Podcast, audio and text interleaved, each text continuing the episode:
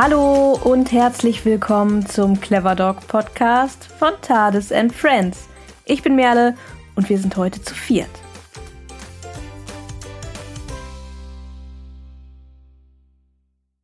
Ja, richtig gehört, zu viert. Und zwar ist dies die zweite Folge unseres Clever Dog Talks, den wir im letzten Monat eingeführt haben und den es nun einmal im Monat hier im Clever Dog Podcast geben wird.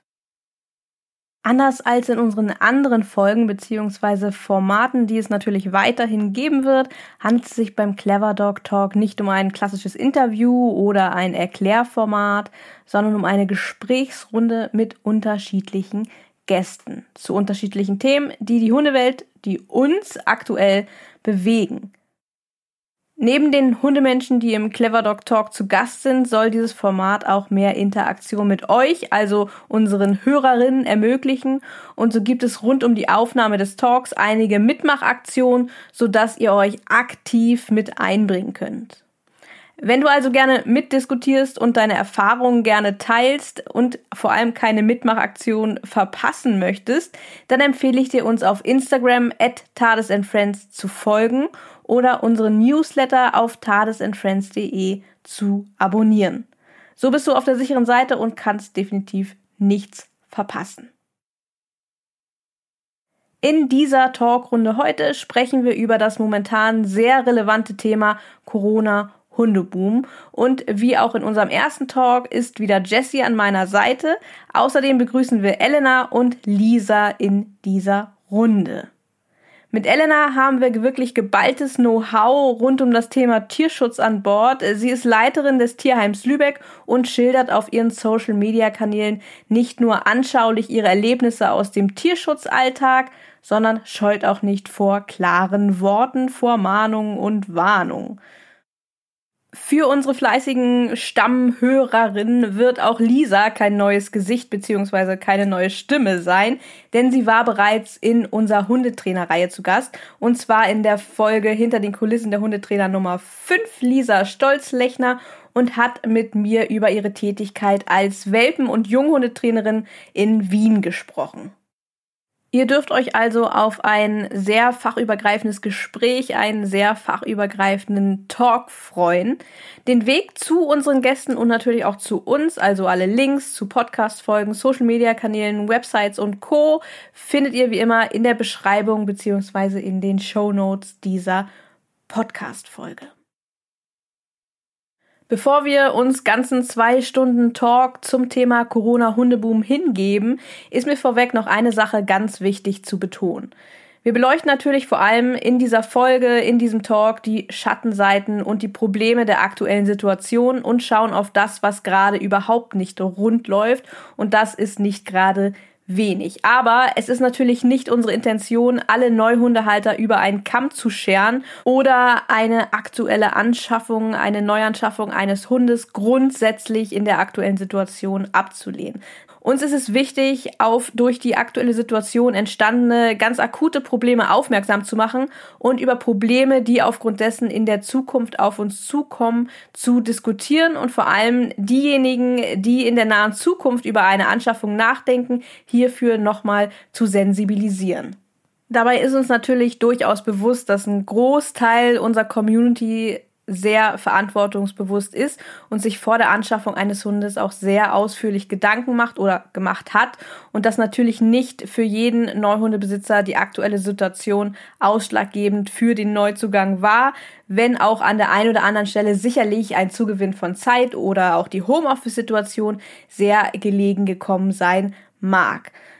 Doch leider ist dieses verantwortungsbewusste Handeln, wie uns die aktuelle Situation zeigt, eben nicht selbstverständlich und genau darauf gehen wir in diesem Talk ganz explizit ein.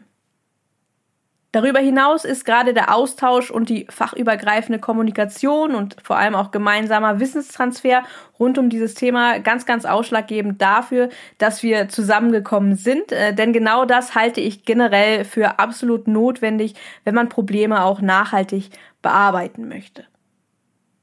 So, aber das war's jetzt erstmal im Vorhinein. Ich würde sagen, wir können starten und ich wünsche euch ganz viel Spaß bei unserer zweiten Talkrunde.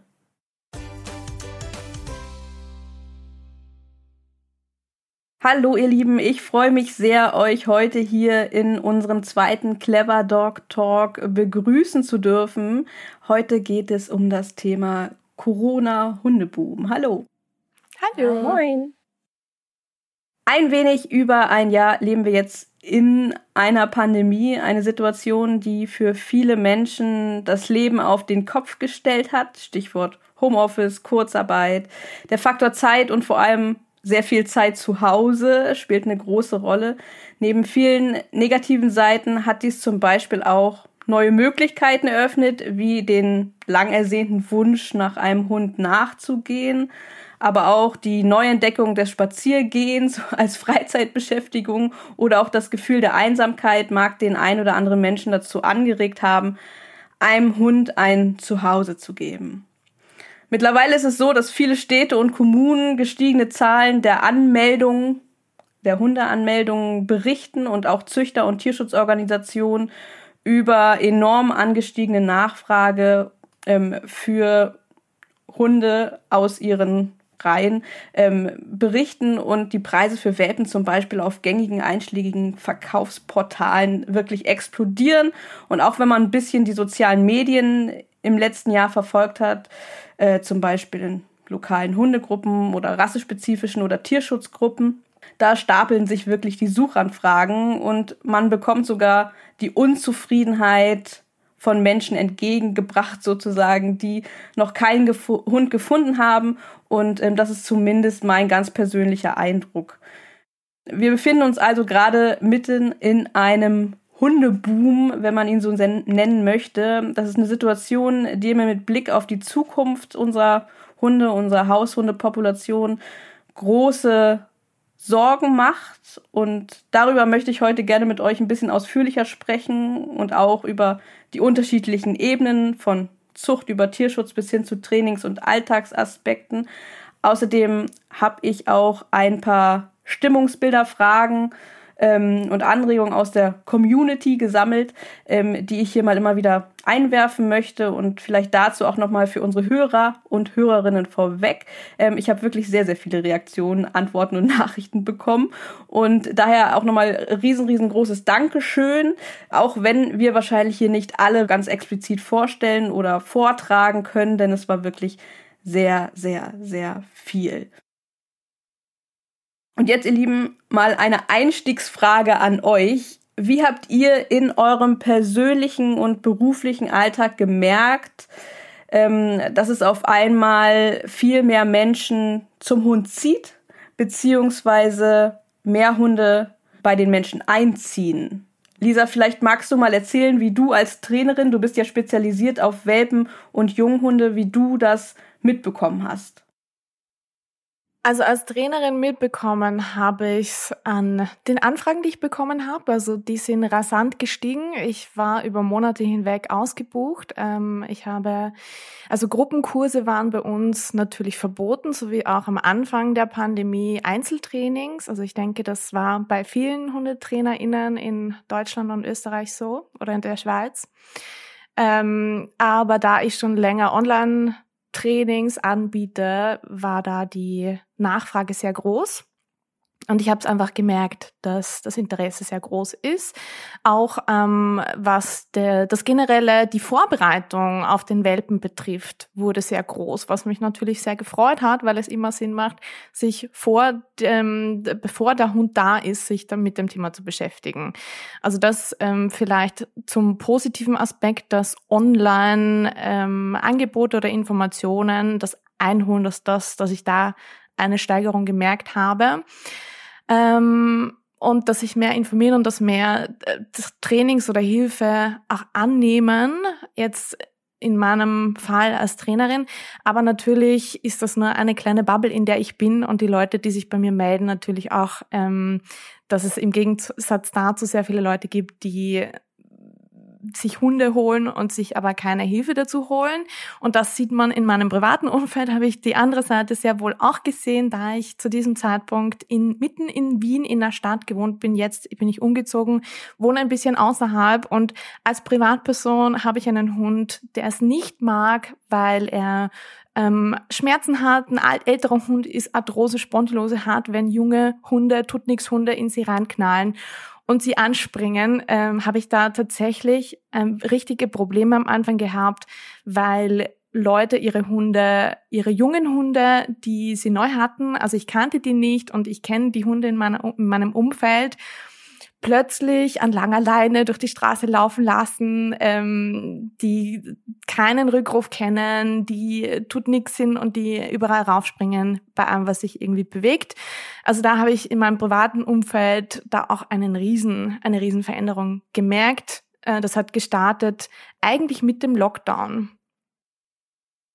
Ja, Wahnsinn. Das ist, das ist ganz interessant, weil du tatsächlich denn, wie du gerade auch sagst, ähm, so die beiden Seiten tatsächlich so auf äh, direkt aufgezeigt bekommen hast. Ne? Natürlich einmal die einen Menschen, die sich wirklich ähm, intensiv mit dem Hund auch schon vor der Anschaffung auseinandergesetzt haben und dann halt auch so, ich sag jetzt mal das krasse Gegenteil, ne? Gerade in der Großstadt, wie du sagst, sehr, sehr spannend. Ja, ähm, Elena, du bist im Tierschutz aktiv, du äh, leitest äh, das Tierheim hier in Lübeck. Wie hast du ja den Hundeboom mitbekommen? Also ähm, grundsätzlich kann ich sagen, als die Pandemie begann damals, war es ein genereller Haustierboom. Also wir hatten am Anfang tatsächlich die größte Nachfrage bei den Heimtieren und dann zogen die Hunde aber direkt nach. Das Problem bei uns ist immer so ein bisschen, wir haben uns auf verhaltensauffällige Hunde spezialisiert ähm, und nehmen auch deutschlandweit aus anderen Organisationen die Hunde auf, die schwer verletzt haben, Hunde, die Hunde töten und so weiter. Das passt nicht so in ähm, die Corona-Traumvorstellung von einem ersten eigenen Hund.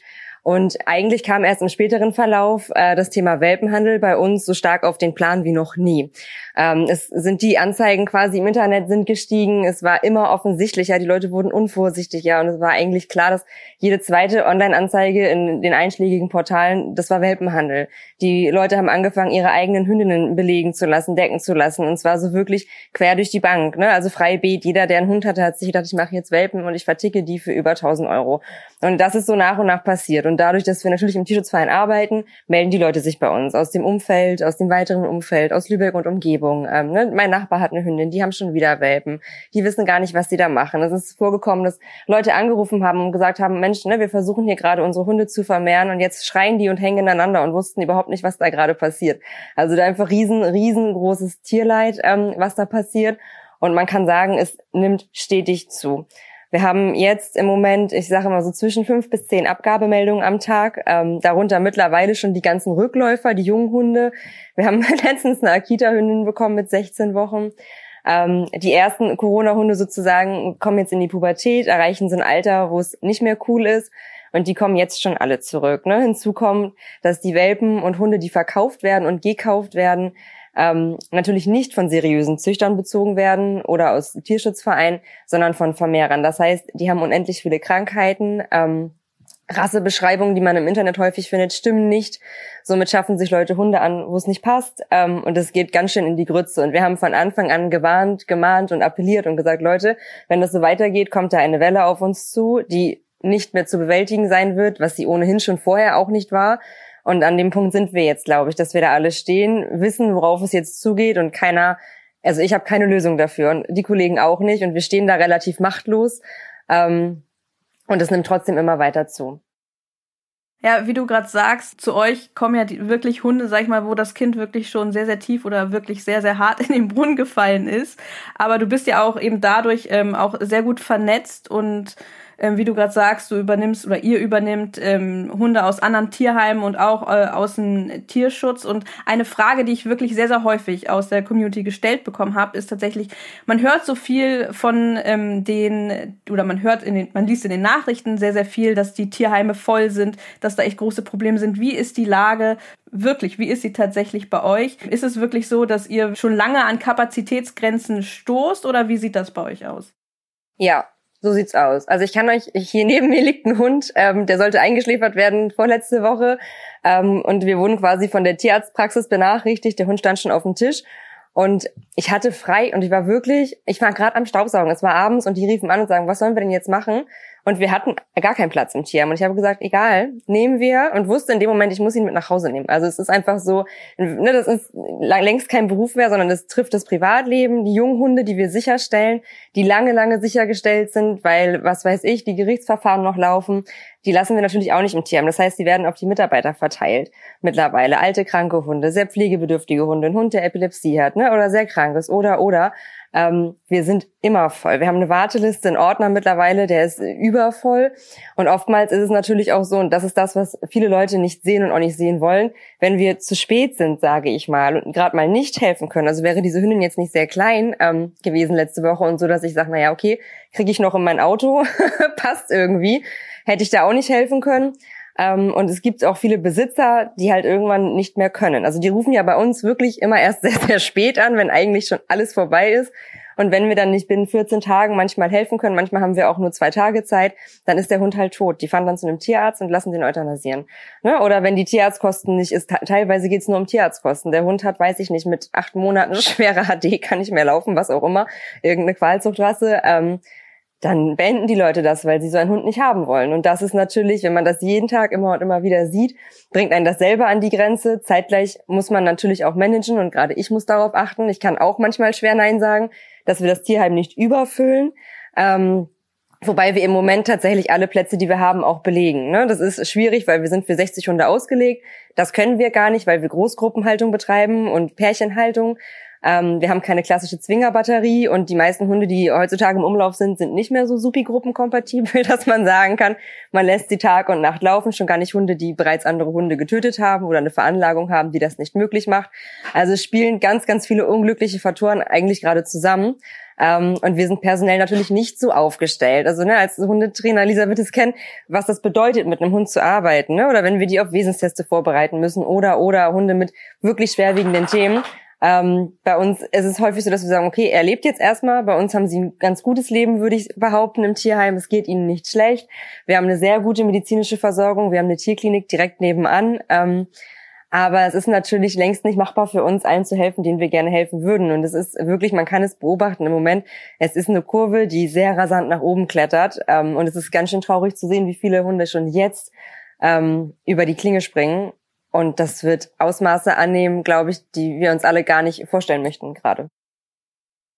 Ja, das ist ist echt Wahnsinn. Du sprichst gerade schon so, so, so viele Themen an, auf die ich heute hier noch mal gerne oder die ich mir vorgestellt habe, heute auch noch mal mit euch ein bisschen expliziter zu besprechen. Und ähm, man merkt schon, das ist halt wirklich eine Thematik, die zieht sich durch so viele unterschiedliche Bereiche, wie gerade ähm, Lisa erzählt hat, ähm, eben direkt schon vor der Anschaffung. Dann hat es den Einfluss auf den Alltag mit Hund. Dann hat es letztendlich den Einfluss, wenn es nicht funktioniert, auf die Tierschutz Selbstorganisation und auch schon davor, um jetzt nochmal eine kurze abschließende Frage jetzt erstmal zum Eingang an Elena zu stellen, bevor wir hier äh, wieder in die große Runde gehen.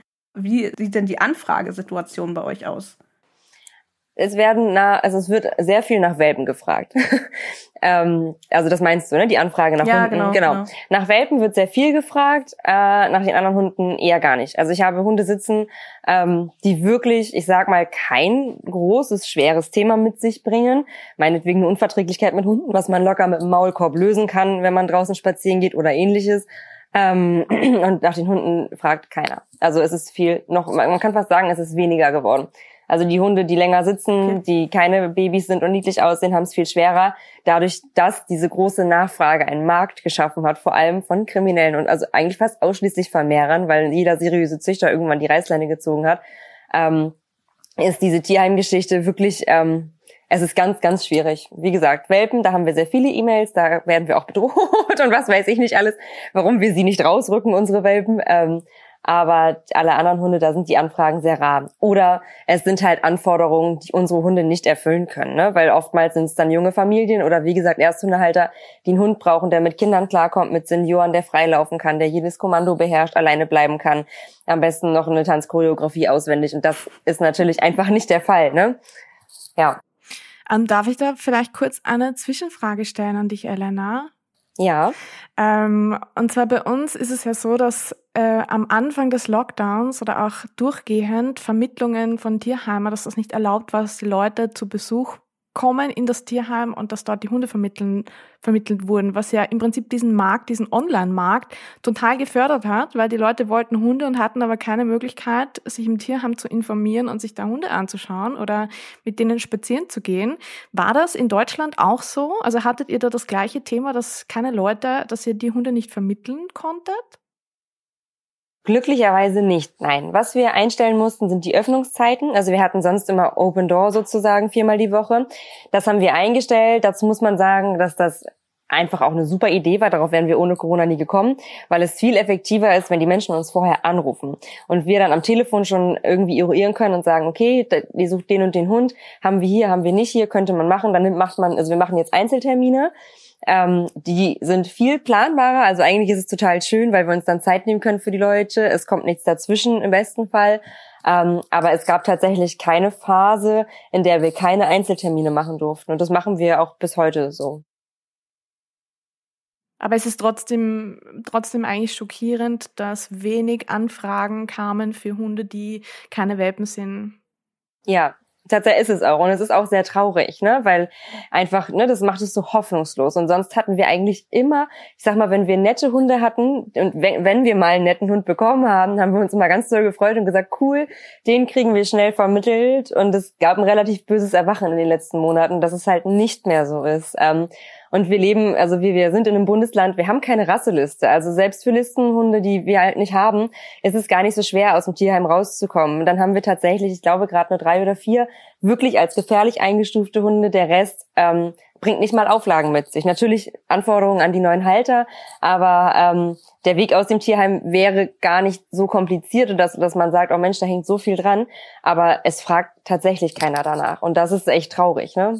Ja, nur, nur abschließend, nur ganz kurz noch, was ich dazu sagen möchte, dass da definitiv mehr Wissen an die Leute ran muss. Und da kann ich an der Stelle sagen, da ich ja auch viele Junghunde übernehme aus dem Tierheim und das Training, die Leute beim Training unterstütze, dass das super möglich ist, einen Junghund, auch wenn der in der Pubertät ist, in ein Familienleben zu integrieren, wenn natürlich bestimmte Voraussetzungen starten, dass, dass das nicht immer ein Welpe sein muss und dass da auf jeden Fall mehr an die Leute rankommen muss, die Infos, dass das auch möglich ist, wenn ein Hund aus dem, ein Junghund ist und aus dem Tierschutz kommt. Also ich denke, dass da Aufklärungsarbeit notwendig ist, weil mich das natürlich auch schockiert aus, aus meiner Perspektive, dass da ausschließlich nach Welpen gefragt wird. So, jetzt möchte ich auch nochmal Jessie ein bisschen in die Runde holen. Sie, sie meldet sich schon ganz fleißig. ähm, ähm, ich habe auch direkt eine Frage an dich, Jessie, weil wo wir gerade bei dem Thema Welpen und Welpenanfragen sind. Nun ist es ja so, Jessie, du hast ja äh, auf Social Media eine gewisse Reichweite, ähm, gerade was jetzt zum Beispiel den Wischler-Bereich angeht, weil du hast zwei Wischlers und klar, wir wissen, wie die sozialen Medien funktionieren. Da ähm, ist natürlich dann auch das Interesse, sage ich mal, an Wischler, Welpen wird dann auch so ein bisschen auf dich gelenkt und du, Christa, sicherlich auch ähm, das sehr, sehr gut mit, ähm, dass die Anfragen erhöhen. Wie hast du das mitgekriegt in dem letzten Jahr? Ja, also der ähm, Wischler ist ja schon länger ähm, eine sehr populäre Rasse und dass ich häufige Anfragen ähm, nach Züchtern bekomme, ähm, also welche Züchter könnte ich empfehlen oder woher sind Greta und Carla, das ähm, ist ganz normal, aber seit tatsächlich, ich sag mal Mitte 2020 ähm, hat es extrem zugenommen dass ähm, ich wirklich ähm, ja vermehrt Anfragen bekommen habe und ähm, durch die Zeit bis jetzt hinweg ist mir aufgefallen, dass sich die Anfragen verändert haben. Also vorher war es, welchen Züchter kannst du empfehlen? Wir möchten gerne eine seriöse Zucht. Und ähm, da ich natürlich immer überall meine Ohren habe, ähm, zwar nicht alle natürlich persönlich kenne, aber so ein bisschen das einschätzen kann, unterhalte ich mich natürlich sehr gerne mit den Interessentinnen, ähm, um ihnen möglichst viel Input mit an die Hand zu geben, wie sie auch selber lernen können, was ähm, oder wie ein seriöser Züchter äh, ist und dann ähm, habe ich aber eben gemerkt, dass die Anfragen von Hilf uns doch da bitte mal wirklich hin zu einer Verzweiflung gekommen sind. Also die Leute schreiben mir mittlerweile, dass sie wirklich händeringend äh, nach Infos suchen, weil sie sich versuchen, an seriöse Züchter zu wenden, die ähm, keine Antwort ihnen zurückschicken, die ähm, auf Anrufe nicht antworten, die ihnen sagen, äh, sie können es in drei Jahren mal wieder probieren und ähm, tatsächlich wirklich ähm, fast schon ja hoffnungslos sind, in den nächsten ein bis zwei Jahren an ihren äh, Traumhund zu kommen. Und ähm, ich habe auch mal so ein bisschen bei den einschlägigen Tieranzeigerportalen geguckt und gerade im Bereich Wischler-Welpen ähm, existiert da praktisch eigentlich gar nichts. Es existieren aber unheimlich viele Gesuche, wo ich das Gefühl habe, die Leute überbieten sich damit ähm, in ihren Anzeigen, was sie ihrem zukünftigen äh, ja, Seelenhund, sage ich mal, alles mitgeben können. Ja, also wir haben ein großes Haus und Garten und viel Zeit. Also ich habe das Gefühl, es wird explizit ein Augenmerk darauf gelegt, dass es sich nicht eben um eine Corona-Entscheidung, jetzt hier Anführungs, in Anführungsstrichen, ähm, handelt, sondern dass das gut durchdacht ist und es steht fast ein Wettbewerb, ja, ähm, auf, in diesen Gesuchen oder halt eben natürlich auch bei den Anfragen bei Züchtern, wer ist besser, wer bietet mehr, wer ist der geeignetste, ihr wisst, was ich meine, äh, Hundehalterin und bietet dem äh, zukünftigen äh, ja, ähm, Welpen ein gutes Zuhause.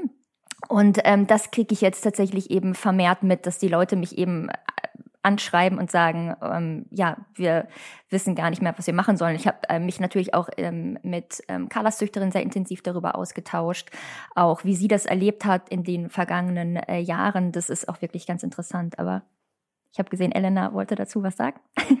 Ja, ich habe eine Frage.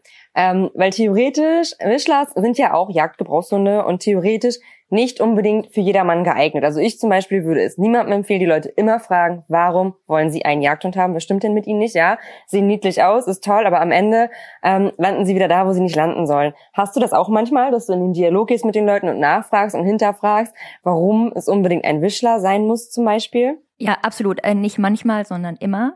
ich fühle mich ähm, tatsächlich, also ich versuche es natürlich ähm, niemals mit dem erhobenen Zeigefinger zu tun, weil das steht mir nicht zu, ähm, weil auch ich ähm, habe zwei Wischler, die ich äh, nicht jagdlich führe.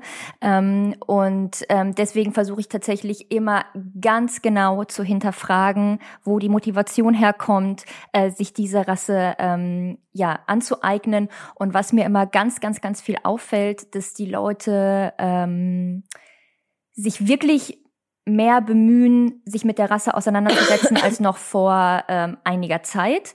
Ähm, aber dass das alles theoretisches Wissen ist. Weißt du, was ich meine? Also es wird ja. viel im Internet gelesen, es werden sich Bücher angeschafft, es wird viel in Foren oder auf Facebook nachgefragt. Und wenn ich dann mal ähm, da einhake und sage, wie viel Wischler außer den schicken Wischler in der Stadt äh, hast du einmal kurz gesehen, ähm, dann ist oft so, ach, ja, okay. Und ich lade die Leute ein. Ich lade die Leute ein, wenn die in NRW wohnen oder im Umkreis. Ich sag, komm, wir gehen auf einen Spaziergang. Ich drück dir meine 20 Meter Schleppe in die Hand, wo Carla hinten dran hängt.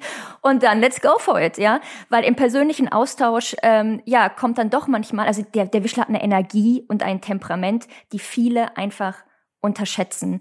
Und ähm, auch äh, häufig wird ja dann gesagt, ja, mit Dummy-Training oder mit guter Impulskontrolle und mit gutem, ähm, ich sag mal, ja, Hundetraining ähm, kriegt man das in den Griff, ja. Und ähm, da muss ich den Leuten auch manchmal den Zahn ziehen, dass selbst, ähm, ja, und die Erfahrung muss ich selber machen, weil ich habe einen Hund, der äh, One in a Million Dog ist, sag ich mal, ne? Also Greta ist eine Ausnahmehündin und ähm, bei Carla habe ich dann ganz schön blöd aus der Wäsche geguckt, als ich dann auch jetzt nach zwei Jahren ähm, intensivem Training gemerkt habe, ich kann die nicht frei im Wald laufen lassen. Punkt. So, und da für mich auch zu lernen, okay, für, für uns das zu akzeptieren, dass das aktuell der Stand ist und dass wir vielleicht in ein, zwei, drei Jahren dahin kommen und wenn nicht, ist es auch cool. Das, äh, da habe ich auch gebraucht, ja. Also ich habe mich auch mit gerade jetzt eben Carla auch nochmal ganz anders entwickelt und das kann ich jetzt den Menschen auch nochmal mitgeben. Also ich als Besitzerin, Wischlerbesitzerin von Greta hätte nochmal ganz anders mit den Leuten geredet als die, die jetzt auch Carla ähm, erlebt hat. Und das ist mir einfach immer ganz, ganz wichtig. Und ich weiß, dass ich natürlich auch mit meinem Profil da die Verantwortung für trage. Ja, ich trage die Verantwortung dafür. Ich habe eine große Reichweite.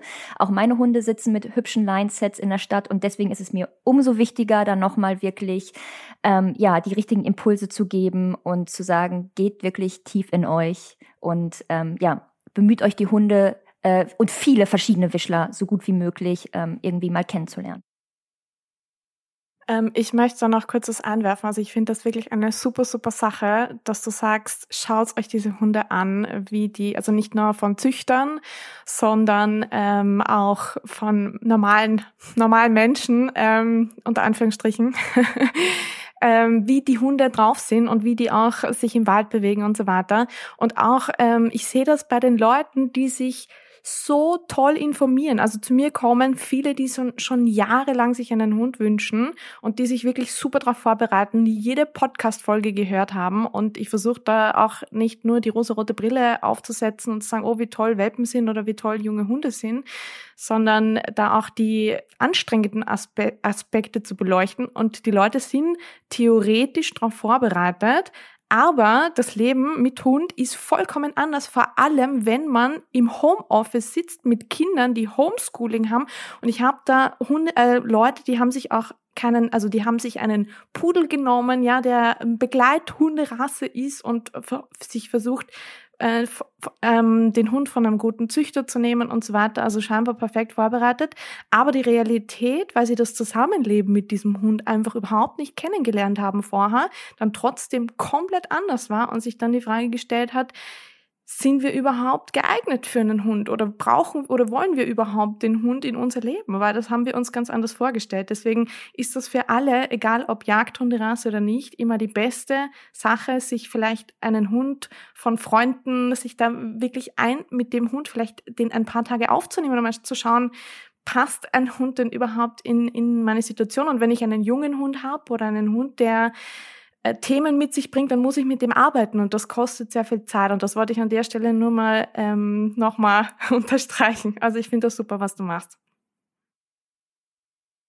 Finde ich auch. Ähm, ich würde zu dem Thema gerne noch einmal kurz einwerfen, dass ich es halt extrem, auch jetzt zu Corona-Zeiten, schwierig finde, was den Leuten häufig suggeriert wird mit Hunderassen. Ne? Also das, was du eben schon gesagt hast. Der eine hatte, der mein Opa hatte mal einen Rottweiler, der war voll lieb. Das ging doch auch. Und jetzt gehen die Leute davon aus, das geht dann immer. Und ich finde es sehr schwierig, dass mittlerweile im Internet zu fast jeder Hunde, Hunderasse suggeriert wird, das kann der perfekte Familienhund sein. Es wird nicht mehr darauf geguckt, möchte der Hund das überhaupt? Ist das cool? Also ich sehe so viele Instagram-Accounts, bei denen ich einfach kotzen möchte. Ich meine, ich habe ja nun auch eine Kodderschnauze, ich bin sicherlich anders eingestellt zu dem ganzen Thema als so manch anderer. Ähm, wo ich mir aber einfach denke, Leute, ihr, ihr bringt da etwas hervor oder tut den Hunden etwas an. Ja, wenn ich sage, ich habe hier einen, keine Ahnung, 50 Kilo Massiv oder was auch immer Hund und der kann jetzt perfekt an der Leine laufen, weil ich habe es da zwei Jahre lang reingeprügelt auf gut Deutsch und jetzt kann der das und ich entscheide, wo der hinpinkelt und hinkackt und was weiß ich nicht alles. Und den Leuten wird gesagt, guck mal, er kann es doch, er liebt das Leben. Jetzt sind wir eine Familie. Und ich denke mir, ja, aber dein Hund will was ganz anderes. Oder ein Kangal, der irgendwo in, eine, in ein Klischee reingepresst wird oder in ein Leben, wo er gar nicht hin möchte. Und ich finde, das ist extrem problematisch, dass die Menschen allgemein jeder davon ausgeht, dass jeder Hund ein ganz lieber, toller Familienhund sein möchte, der alles kann und alles macht und dass der, der, der Sinn und äh, der Zweck und eines Hundelebens ähm, sein soll und dass es das ausmacht. Und ich glaube, das spielt in diese ganze Corona-Hund-Geschichte noch mit rein, weil das ist für die Leute häufig ist es ja, es soll Familienmitglied sein und der beste Freund, der Partner, das Kind, was auch immer.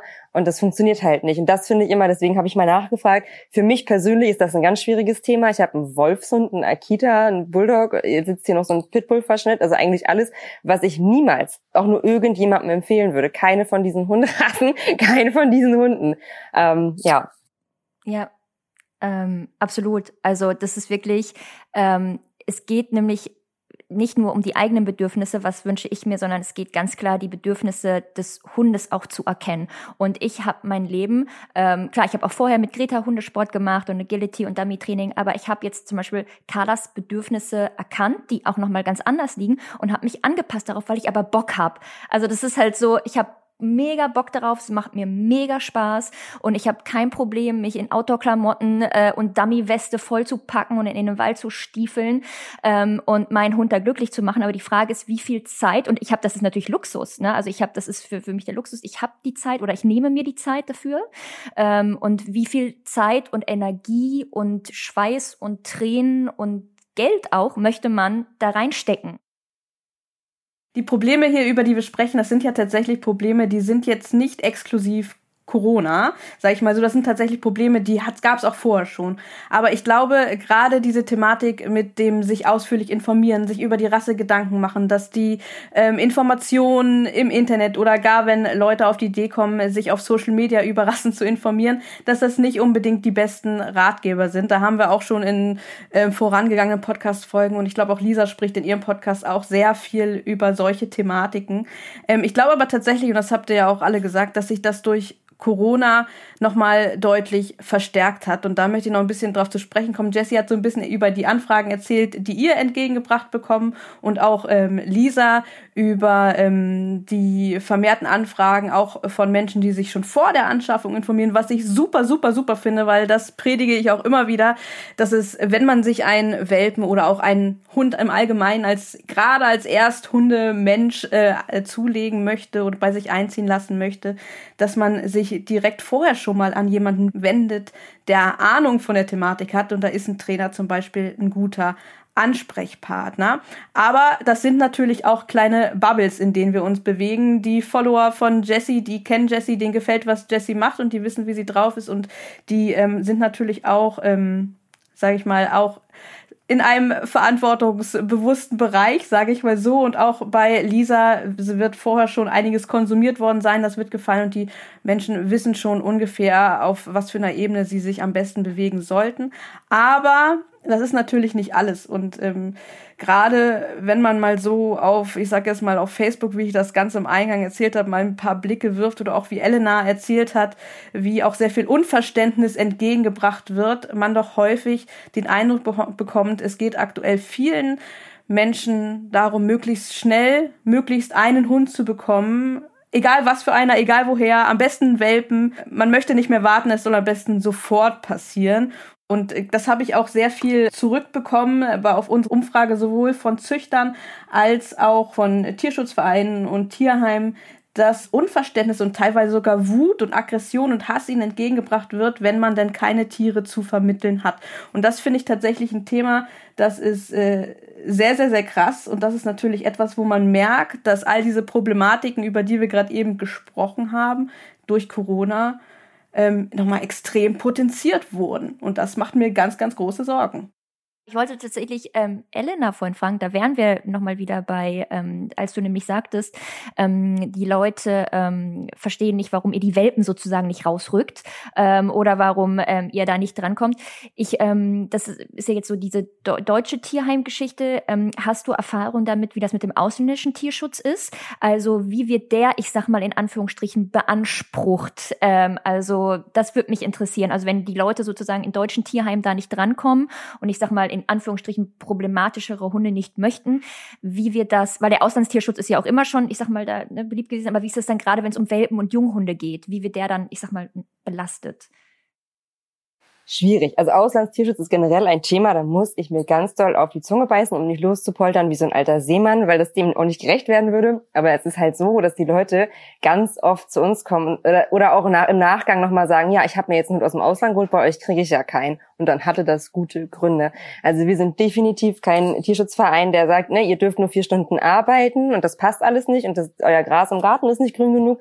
Ähm, wir sind schon sehr offen und flexibel aber es ist einfach, ich finde, es kann nicht richtig sein, egal wie, sich einen Hund per Klick aus dem Internet zu kaufen. Und das, ich weiß, wie schlimm das ist in den Sheltern in Rumänien. Ich will da gar nicht hin, ich muss da gar nicht hin, weil ich würde eh nur auf dem Boden liegen und heulen und alle mit nach Hause nehmen. Ähm, ich kann doch schon verstehen, dass das ganz schrecklich ist, aber hier ist halt kein Rückläuferplatz.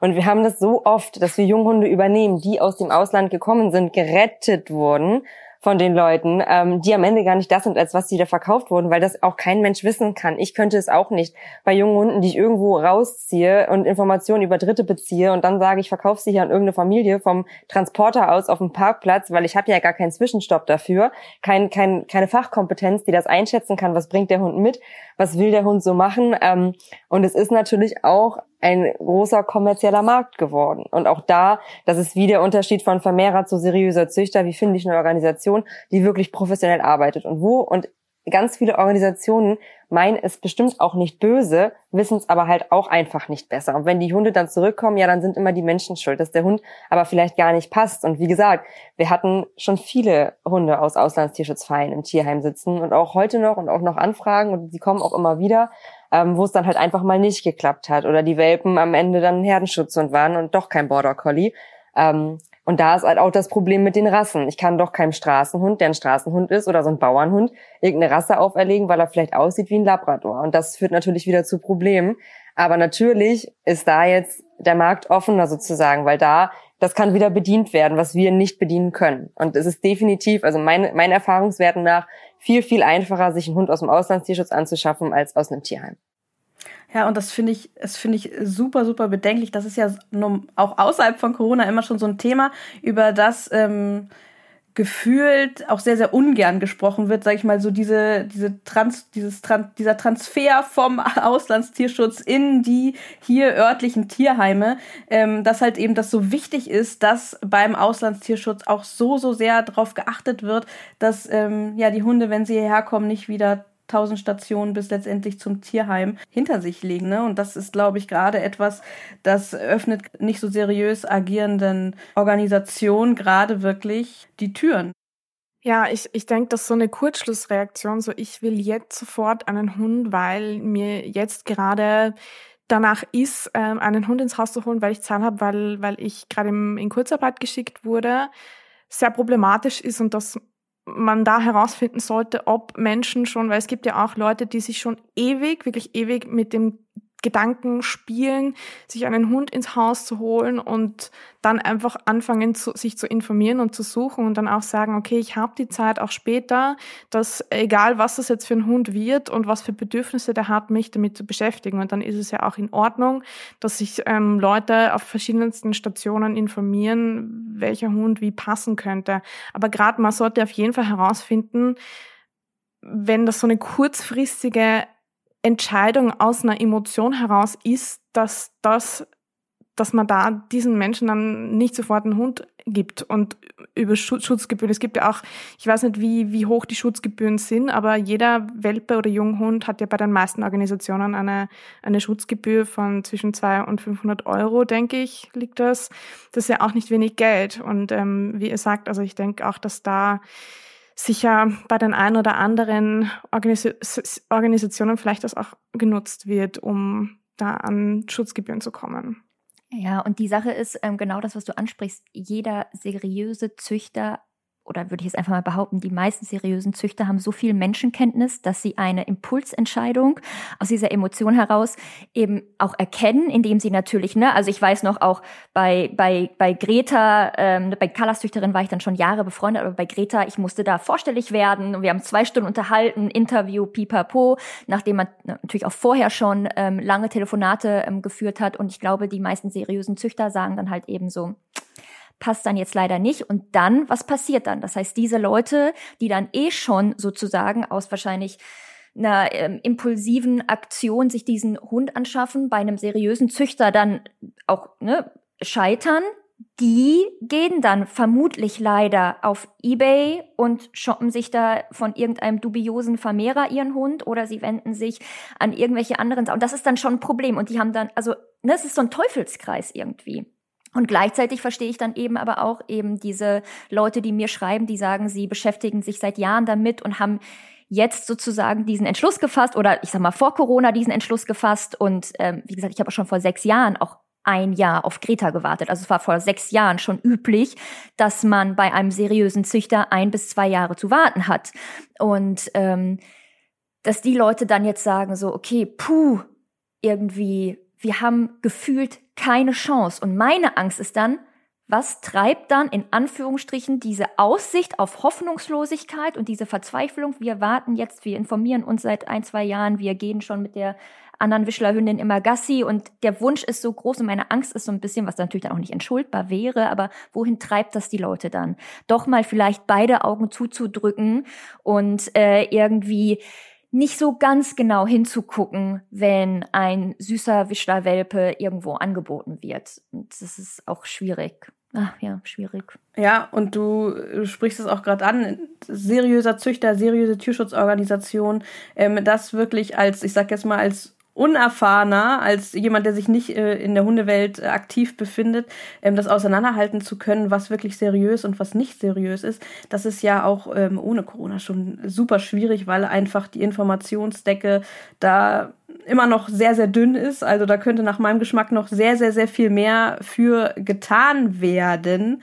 Ähm, und das heißt, dass es jetzt durch diesen ganzen Boom auch eben noch schwieriger wird, auch für Menschen, die sich wirklich informieren wollen und die verantwortungsbewusst sein wollen, da denn auch wirklich das Passende zu finden. Ich habe dazu eine Nachricht bekommen zu dem Thema, die ich gerne mal vorlesen würde. Und zwar ich sehe es natürlich auch so, dass der Hundeboom kritisch zu betrachten ist. Allerdings gibt es ja unter den ganzen neuen Hunden auch die, die sowieso geplant waren, schon vor Corona.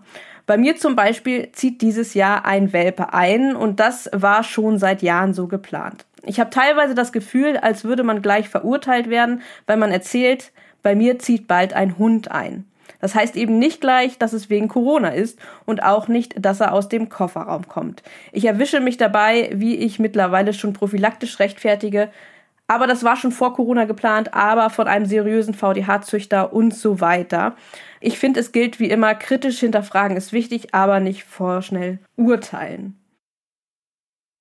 ich habe mir die Nachricht, ähm, bin mir die mal wirklich äh, ordentlich durchgegangen im Kopf und ähm, ja, ich, ich sehe das auch definitiv, dieses, dieses sich schon rechtfertigen zu müssen, obwohl man sich so viel Gedanken gemacht hat, das ist ein großes Problem und man darf definitiv nie alle Menschen über einen Kamm scheren. Das ist immer der falsche Weg. Was ich mich aber aufgrund dessen halt so ein bisschen gefragt habe, ich bin ja wirklich tief jetzt auch in der Hundezucht-Thematik äh, drin und setze mich damit sehr, sehr tief auseinander. Das ist einfach der Fakt, dass man aus ähm, kleinen, kontrollierten Hundepopulationen, Rassehundepopulationen nicht auf seriösem und kontrollierten Wege ähm, von 0 auf 100 ähm, verdreifachen, vervierfachen, verfünffachen kann. Und dass auch einfach der Markt an Hunden, die entsprechend kontrolliert angepaart und gezüchtet wurden, dass ähm, diese Menge halt auch eben arg begrenzt ist. Und das ist halt ein Problem. Ne? Das kann man damit auch, so sehr man sich auch vorher informiert und ähm, Gedanken macht, kann man das an irgendeinem gewissen Punkt ähm,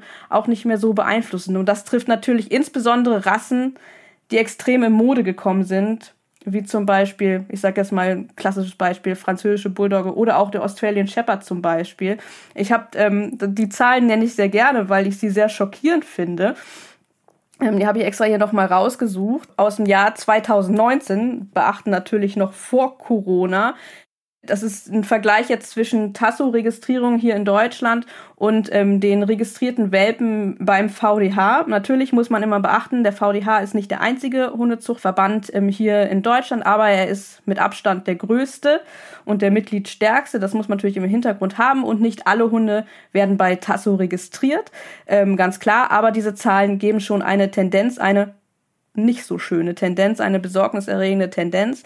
Ähm, beim Aussie sieht das so aus. Beim VDH wurden 2019 332 Welpen registriert und bei Tasso waren es 6816. Das sind 4,8 Prozent vom VDH. Also der Anteil sind 4,8 Prozent. Und bei der französischen Bulldogge, wenn man denkt, man kann das nicht toppen, waren das 131 beim VDH und 12.346 beim äh, bei Tasso registriert. Und das sind nur ganz knapp über ein Prozent. Und das ist einfach Wahnsinn. Und ich denke, man kann davon ausgehen, dass die Zahlen 2020, 2021 noch dramatischer werden. Und da sieht man einfach, wie relevant dieses Thema Vermehrung, illegaler Welpenhandel und so weiter einfach aktuell ist und dass man das einfach auch nicht ausblenden darf und dass das immer schwieriger auch wird für Menschen, die sich wirklich verantwortungsbewusst mit dem Thema auseinandersetzen, wirklich auch vernünftig seriös agierende Züchter und auch Tierschutzorganisationen eben sind zu finden. Also ich finde es immer schwierig zu sagen, es ist so schwer, seriöse Zucht zu erkennen. Wie Jessie eben schon sagte, eigentlich erkenne ich das schon daran, und das sage ich den Leuten auch immer, wenn du im Internet eine Anzeige mit Welpen findest. Und das ist ein Problem, das wir viele Leute haben und auch Käufer im Nachhinein. Also da, seitdem wir uns im Welpenhandel einsetzen, ist es so, dass man dann ja mit den Leuten spricht, die so einen Hund gekauft haben. Wir haben ja so ein paar ausfindig gemacht, mal rufen sie uns selber an Und jedes Mal sagen sie, ich weiß, das war falsch, aber er war so süß. Und ich habe mir schon gedacht, da stimmt was nicht. Und das auch immer schon ganz am Anfang. Also auch wenn man in eine Wohnung eingeladen wird, auch wenn da Leute sitzen. Ich meine, wir gehen ja selber in die Wohnung als Käufer. Ähm, wir gucken uns das selber an, wir kommunizieren selber. Ähm, es ist erkennbar, aber die Leute sind so emotional geblendet und der Wille und diese Gier danach ist einfach so groß, dass man das auch nicht sehen möchte. Ja, und du hast es sagst es gerade, einen seriösen Züchter zu finden, ist eigentlich gar nicht so schwer. Da stimme ich dir auf jeden Fall zu. Das Ding ist nur, man muss wissen, worauf man achten soll. Und das ist tatsächlich den Punkt, den du gerade angesprochen hast, ist auch etwas, das predige ich immer wieder. Seriöse Züchter findest du in der Regel nicht auf einschlägigen äh, Verkaufsplattformen, denn ein seriösen Züchter kennzeichnet einfach auch, dass er seine Hunde zum einen, dass er nur dann anpaart, wenn er auch wirklich schon ausreichend Anfragen hat. Und er hat einfach gar nicht die Notwendigkeit, dass er Hunde irgendwie irgendwie noch auf den Markt sozusagen raushauen muss, dass alle mitkriegen, dass er Welpen hat, dass er welche loswerden muss.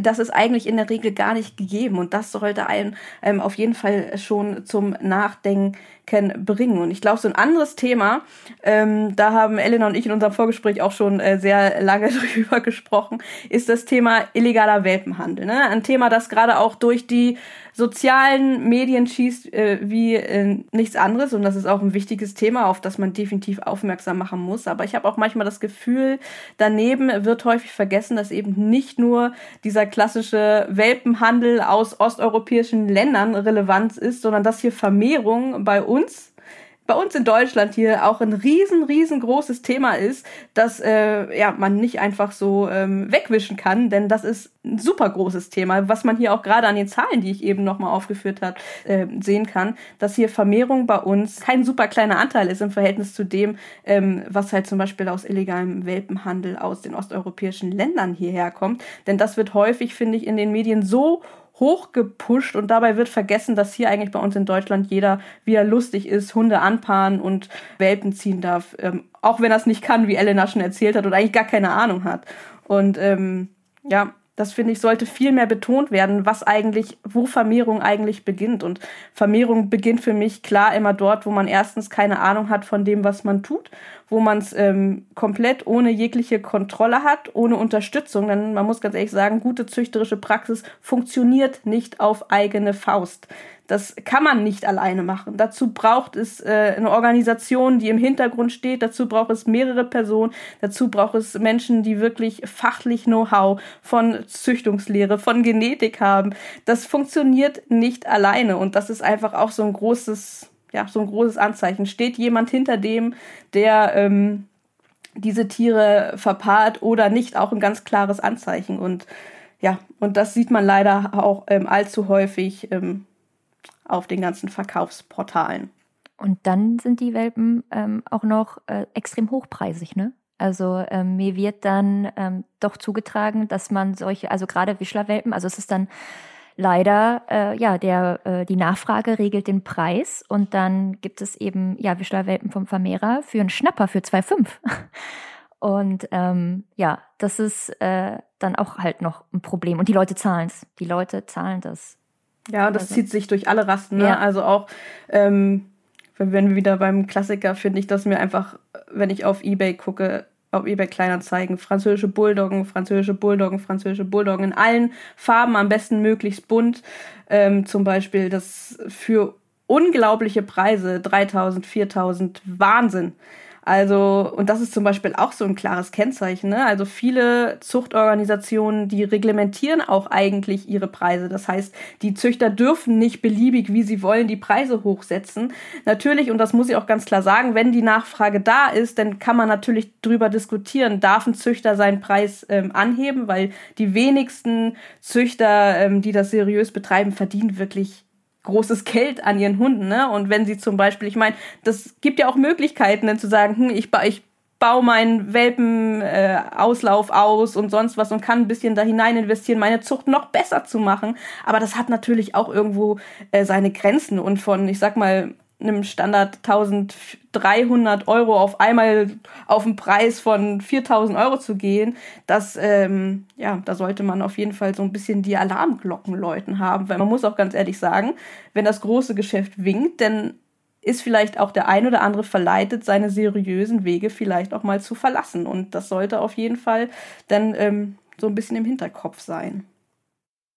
Ja, es ist den Leuten aber tatsächlich, also wir hatten letztes Jahr im, im äh, Winter, haben wir Miniatur Bull Terrier sichergestellt, beziehungsweise die Stadt hat sichergestellt, wir haben es veranlasst. Ähm, und einer davon hätte 5.500 Euro gekostet, zwei Stück 7.500 Euro.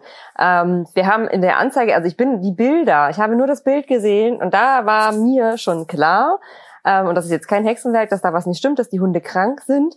Es gab sehr viele Anfragen. Wir waren sehr viele von den Anfragen, weil wir gesagt haben, wir müssen diese Hunde da rausholen. Das kann so nicht sein. Ähm, hatten ganz viele Papiere, also ich sage dazu immer ausgedruckte DIN A4-Zettel, mehr ist es halt einfach nicht, ne? per Hand ausgefüllt, aus Polen, was weiß ich. Ähm, die Hunde hatten schwere Sarkoptisreude, also es war einfach ekelhaft. Wir haben die da aus dem Kofferraum rausgeholt und du hast es ah, sofort gefühlt, du hast es gerochen, du hast es gesehen. Ähm, und wir hätten da, also diese beiden Händler wären theoretisch mit 12.500 Euro wieder zurückgefahren, ähm, wenn wir alle drei Hunde gekauft hätten, weil man hat einen Sonderpreis bekommen für zwei Stück. Und im späteren Verlauf, als die Hunde irgendwann, also da haben wir es tatsächlich geschafft, eine Freigabe zu kriegen, beziehungsweise der Händler hat sie an uns übereignet. Das ist auch nicht immer so. Manchmal müssen wir sie zurückgeben, was sehr scheiße ist. Ähm, und konnten dann ja auch mal Bilder hochladen. Und ich habe von Anfang an im Team gesagt, ich sage ganz ehrlich, wenn wir die posten, eigentlich möchte ich das nicht, weil ich weiß, was dann passiert, was für eine Flut kommen wird von Anfragen, die äh, mich dazu zwingen, irgendwann mal ein Anti-Aggressionstraining zu machen. Ähm, wir haben es dann doch gemacht, weil wir gesagt haben, nee, komm, wir, wir, brauchen Leute. Ich hatte jetzt im Umfeld keine drei Leute, die sagen, ja, ich will einen Bullterrier haben, der sich mit sieben Wochen schon in seinen Bruder verbissen hat. Ähm, naja, nun haben wir sie gepostet, dazu auch geschrieben, was sein kann. Sie könnten Deprivationsschaden haben. Ne? Ich formuliere, ich schreibe ja auch nebenbei noch einen Blog und formuliere meine Texte ja dann doch, ist es selten sehr fachlich und runtergerattert, sondern ich verpacke das so ein bisschen und habe dann die Hunde mit einer Gehwegplatte verglichen, die aus dem zehnten Stock fallen, was glaube ich schon eigentlich, das meinte ich schon so und für mich ist es eigentlich, wenn ich das höre, auch ein guter Vergleich. Ähm, und wir haben Anfragen bekommen, also wir haben da auch reingeschrieben, ne, dass die nicht zu einem anderen Rüden vermittelt werden, nicht zu Kleinkindern und so weiter und so fort. Und was haben wir für einen Shitstorm bekommen, wie wir das denn machen können? Und das ist doch gemein und die armen Hunde. Und man kriegt jeden Hund wieder hin. Und dann haben wir eine Dame, die hat uns dann geschrieben, wir sind total scheiße. Und sie hatte einen komplett bissigen Staffordshire Terrier und den hat sie auch mit ihren kleinen Kindern zusammengelassen. Und es lief alles supi-dupi. Und alle, ja genau, kein Hund ist bissig. Und was nicht alles. Ähm, so dass ich für mich beschlossen habe, nie wieder, wir machen es nie, nie wieder, wir posten nie wieder auch nur einen einzigen Welpen, weil das so nach hinten losgegangen ist. Ähm, und es wirklich, ich sag mal, zwischen 200, 300 Anfragen vielleicht vier oder fünf gab, wo ich sagen konnte, ja, da könnten wir jetzt mal anrufen, das könnte man mal probieren, die haben es verstanden. Ähm, und in dem Moment ist mir aber auch wirklich klar geworden, warum ein Händler diesen Preis aufrufen kann. Und dass es den Leuten, auch den ganzen Leuten, die angefragt haben, ja, wir wollen unbedingt einen aus dem Tierschutz am Arsch, auf gut Deutsch gesagt. Ne? Also es geht darum, das ist ein Tricolor Mini-Bully und es waren ja keine Mini-Bullies, das hat die Zeitung irgendwann geschrieben und der Händler hat es auch gesagt. Am Ende ist der eine jetzt schon 38 Zentimeter groß. Ähm, das sind das kann, es gibt keinen Nachweis dazu, dass das Miniaturbullterrier sind. Also haben wir sie auch als Standards vermittelt. Ich habe eine Dame gehabt, die hat mir dann gesagt, sie zeigt mich jetzt an, weil sie ist eine vom Ordnungsamt und wie ich ihr denn keinen Hund geben könnte. Wir haben nämlich gesagt, wir vermitteln nur in Bundesländer ohne Rasseliste. Dadurch, dass die Hunde eh schon eine Tendenz dazu haben, auffällig zu werden, eine Veranlagung haben, die einschlägig ist, ähm, wollen wir halt nicht, dass die irgendwo von vornherein beauflagt sind und später dann dreimal alleine bellen, der Nachbar zeigt's an und der sitzt irgendwo im Tierheim und ich muss nach, weiß ich nicht, Köln fahren und mein Bullterrier da wieder rausholen. Ähm, und das war wirklich, das, also es hat nochmal uns allen, also auch dem, dem Tierheim-Team, die Augen dafür geöffnet, ne, warum es so ist, was dahinter steht und wie die Leute so drauf sind. Also wir hatten Anfragen nach Verschiffung, ob wir die bitte ins Ausland fahren können oder man sich in der Mitte trifft. Ähm, die Leute haben Geld geboten, sie haben uns beleidigt, sie haben gesagt, wir ne, bewerten euch schlecht und was seid ihr für ein scheiß Tierheim und die Kommentare darunter. Also es ist wirklich ja nochmal eindeutig gewesen, dass es es ist keine Nachfrage, es ist eine regelrechte Gier und ähm, dabei ging es den meisten Leuten tatsächlich nicht, es ging nicht um Tierschutz, es ging um diese Hunde und dass man genau so einen haben möchte, koste es, was es wolle. Ähm, und dann auch gerne noch der Retter nebenbei sein möchte. Also auch viele haben uns auch geschrieben, wir wollen sie aus dem Tierheim retten. dann habe ich auch gesagt, ihr seid zu spät. Wenn einer sie gerettet hat, und ich hasse dieses Wort, ich benutze das auch nicht, dann waren wir es, weil wir sie da rausgeholt haben und versorgt haben und sie noch leben. Ähm, jetzt suchen wir ein vernünftiges Zuhause mit Leuten, die verstehen, was das für Hunde sind und worum es da geht. Ähm, sie müssen nicht mehr gerettet werden. Also das ist für mich eine ganz schwierige Nummer gewesen, super belastend und anstrengend auch einfach, aber hat auch nochmal gezeigt, was da draußen sozusagen los ist ähm, und wie es aussieht. und wie man es schaffen kann, 7.500 Euro für zwei schwerkranke Welpen zu kriegen. Ja, es ist echt Wahnsinn und ähm, das finde ich ganz interessant, dass du das nochmal ganz klar auch mal zeigst, was da für ein Wahnsinn auch einfach auf euch zugekommen ist. Und äh, ich hatte das ja tatsächlich auch äh, gefragt in der Umfrage, ähm, wie zum Beispiel Menschen aus dem, aus dem, die im Tierschutz aktiv sind, wie die die Situation wahrgenommen haben. Und da habe ich tatsächlich auch ein paar Antworten bekommen. Zum Beispiel eine fünf Monate alte Hündin innerhalb von vier Tagen äh, deutlich über 100 Anfragen dafür, dass das geht alles wahnsinnig rasend, die, es ist so eine Mentalität ohne Sinn und Verstand, ein Hund hier und jetzt muss es unbedingt sein. Viel, das wurde mir auch geschrieben, dass viel das Gefühl vermittelt wurde, ähm, der Tierschutz wird nur angesprochen, weil man da die Hoffnung hat, dass man sich da den Hund überhaupt aktuell nur noch leisten kann, weil anders kann man es sich nicht mehr leisten. Weder von dem, von dem äh, privaten Vermehrer, ne, viele benutzen ja mal gerne das Wort private Zucht, aber das ist ja völliger Quatsch, das ist Vermehrung ist es schon viel zu teuer. Vom seriösen Züchter ist kaum noch zu finden aktuell. Ja, da bleibt nur noch der Tierschutz und das bleibt dann bei euch hängen. Und das ist Wahnsinn, was da für Anfragen kommen.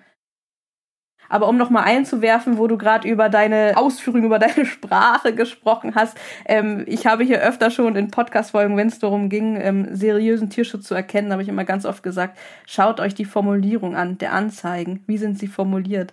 Und ähm, Johanna hat das mal so schön gesagt, so häufig ist das so verblumt. Und wenn man mal beim Tierheim Lübeck vorbeiguckt und da mal so guckt, die Beschreibung von den Hunden, die Elena da formuliert hat, ist auf jeden Fall ein sehr positives Beispiel dafür, wie man auch ähm, die Beschreibung von Hunden vernünftig verfassen kann. Und das ist mir immer, ist mir sofort in den Kopf geschossen und äh, das mal so nebenbei. Danke. danke, ja. ja, danke dir schwierig. dafür, ne? Also, weil ich meine, das kann auch nicht jeder und ähm, das sollte man sich mal vielleicht anschauen. Auch vielleicht für Leute, die äh, Inspiration suchen, weil sie selbst Anzeigen in diesem Bereich schreiben. Also, das finde ich auf jeden Fall super. Ich glaube, das Problem ist immer gar nicht, dass die Leute nicht, nicht, also ich kenne viele Kollegen, die sagen, oh, wir würden gerne und wir würden gerne viel mehr posten, aber wir haben Angst vor den Reaktionen, weil mhm. man natürlich oftmals ne, einen Shitstorm bekommt oder ich Nachrichten kriege, dass ich dumm wäre und das stimmt alles gar nicht und die Hunde sind doch gar nicht gefährlich und wie kann ich das sagen und ne, von, von blöde Schlampe bis, also was ich schon alles war, meine Güte, ne?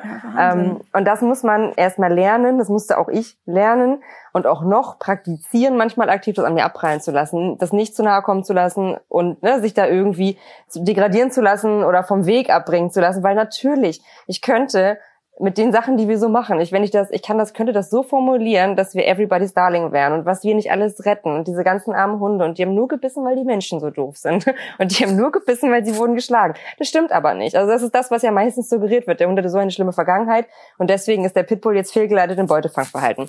Und das ist immer so ein bisschen, ja, meinetwegen hatte er eine schlimme Vergangenheit, aber nicht wegen der Brechstange oder ähnlichem, sondern weil die Leute sich einen Hund angeschafft haben, mit dem sie nicht um können und weil gegen die Interessen des Hundes gearbeitet werden muss und zwar lebenslang, weil sonst ähm, stirbt noch ein Chihuahua, mal ganz platt gesagt. Und das ist immer so das Problem, die Leute wollen es nicht hören. Wir haben das oft, dass Menschen kommen und sagen, ja, aber wieso? Und der braucht doch keinen Maulkorb. Wir waren jetzt mit ihm spazieren. Der war doch so lieb. Und dann sagst du, ja, aber er hat vor drei Monaten trotzdem äh, sein Frauchen einen halben Finger abgebissen und aufgegessen.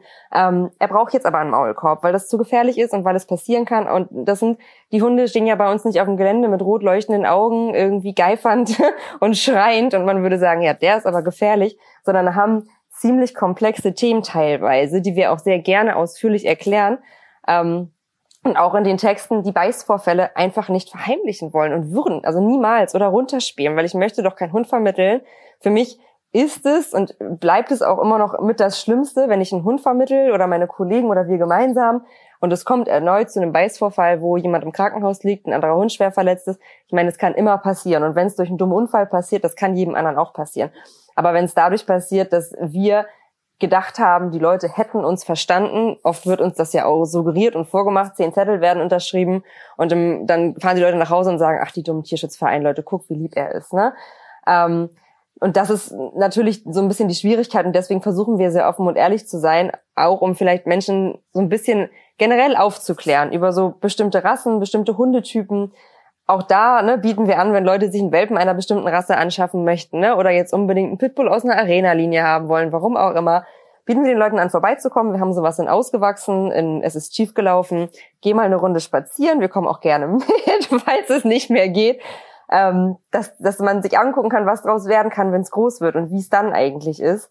Aber ja, scheinbar reicht es noch nicht, wenn man sich die Gesamtsituation anguckt. Ja, und den, den Hass, den du da beschreibst, der euch da entgegengebracht wird und mit dem man auch erstmal lernen muss, umzugehen, der wurde mir tatsächlich auch sowohl aus dem Tierschutzbereich als auch von ähm, Züchtern beschrieben, auch so viel, ja, ich, ich nenne es mal vorsichtig Unverständnis, das dann auch entsprechend gerne mal ein bisschen schärfer formuliert wird, dieses Unverständnis, was ihnen entgegengebracht wird, wenn, alleine wenn nur gesagt wird, wir haben gar keine Welpen für euch, ne, ohne dass mal jemand sagt, äh, nee, an euch möchte ich keinen Welpen abgeben, weil das ist ja auch ein ganz, ähm, ganz normaler Prozess, sowohl im Tierschutz als auch äh, bei Züchtern, dass die Leute sich angeschaut werden und dass da geguckt wird, empfinden wir dich als geeignet für die Haltung dieses Hundes, dieser Hunderasse und so weiter. Und das ist ein ganz normaler Prozess. Und ähm, nur weil ein Züchter eines äh, Herdenschutzhundes sagt, nee, oder eines Jagdhundes sagt, nee, ich gebe die nicht an Nichtjäger oder nicht an Menschen, die diesen Hund auch wirklich zu Arbeitszwecken einsetzen wollen, ab, dass das direkte persönlich ähm, dass es eine persönliche Abneigung gegenüber dem Anfrager ist, ne? Und das ist echt Wahnsinn, was man übrigens auch sehr krass äh, auf Facebook ähm, mitkriegt, äh, wie ich das mir erschreckenderweise durchgelesen habe, ähm, wie viel Hass da auch Züchtern entgegengebracht wird, die halt eben so oder auch Tierschutzakteuren, die da halt eben Absagen erteilt haben und dass sich da wirklich aufgeregt und ausgelassen wird darüber, dass man ja keine Hunde abgeben möchte, dass man ja keine Hunde vermitteln möchte, ähm, wo ich wirklich nur den Kopf schütteln kann. Lisa, wie, wie ist das bei dir als Hundetrainerin? Dein Terminkalender ist nicht unendlich. Du musstest sicherlich auch schon einige ähm, Anfragen ablehnen. Ähm, wie gehst du damit um? Also ich habe äh, meine Warte, ich habe eine Warteliste und da ich hauptsächlich Welpenprogramme anbiete im Einzelsetting online und in Wien ähm, habe ich meistens Leute, die ich wirklich von Anfang an begleite und die sich bei mir schon melden und so anmelden, bevor sie den Hund haben, also lange bevor sie den Hund haben. Und ähm, ich versuche da wirklich von Anfang an die Menschen und die, das Hunde, also die Menschen auf die Hunde vorzubereiten und die Bahnen für einen harmonischen, einen harmonischen Alltag richtig zu legen. Die Anfragen, die ich ablehnen muss und die ich versuche an kompetente KollegInnen weiterzuleiten, sind die, und die haben sich extrem gehäuft in letzter Zeit, ähm, im Sinne von, wir haben einen Welpen, der ist elf Wochen alt oder keine Ahnung, acht bis zwölf Wochen alt. Äh, wir haben drei Kinder im Homeschooling. Wir sind zu Hause und wir, wir brauchen Hilfe. Wir haben tausende Fragen. Wir, der Hund beißt unsere Kinder, der kommt nicht zur Ruhe, wir wissen nicht, was wir machen sollen mit dem, wir sind alles überfordert. Ähm, das sind die Fragen, die ich oft mal leider aus Zeitgründen ablehnen muss und versuche dann an Kolleginnen weiterzuleiten, wie gesagt, weil ich dann die nicht alle ähm, bedienen kann auch, auch ein Thema, wo es waren weniger Fragen als Ausrufe mit ganz vielen Ausrufezeichen, dass unsere Community sich halt auch fragt, was passiert mit den Hunden, wenn das Leben wieder normal weitergeht. Und du sagst gerade, die Menschen sind im Prinzip schon überfordert mit der Situation, äh, Kinder im Homeschooling und alle sind zu Hause und weiß nicht, wie soll das denn weitergehen, wenn die Bahnen ähm, wieder normal geregelt sind. Und da habe ich ähm, ja auch ganz persönlich ähm, die Befürchtung, dass dann eben wieder viele Hunde ähm, Richtung Tierheim wandern werden. Und das ist, das, das ist, glaube ich, auch das, wo Elena auch sagte, das können wir uns gar nicht vorstellen, weil wir gar nicht vorstellen können, wie sich, wie wir das überhaupt verarbeiten, bewältigen können, wenn da die Rolle sozusagen zurückrollt.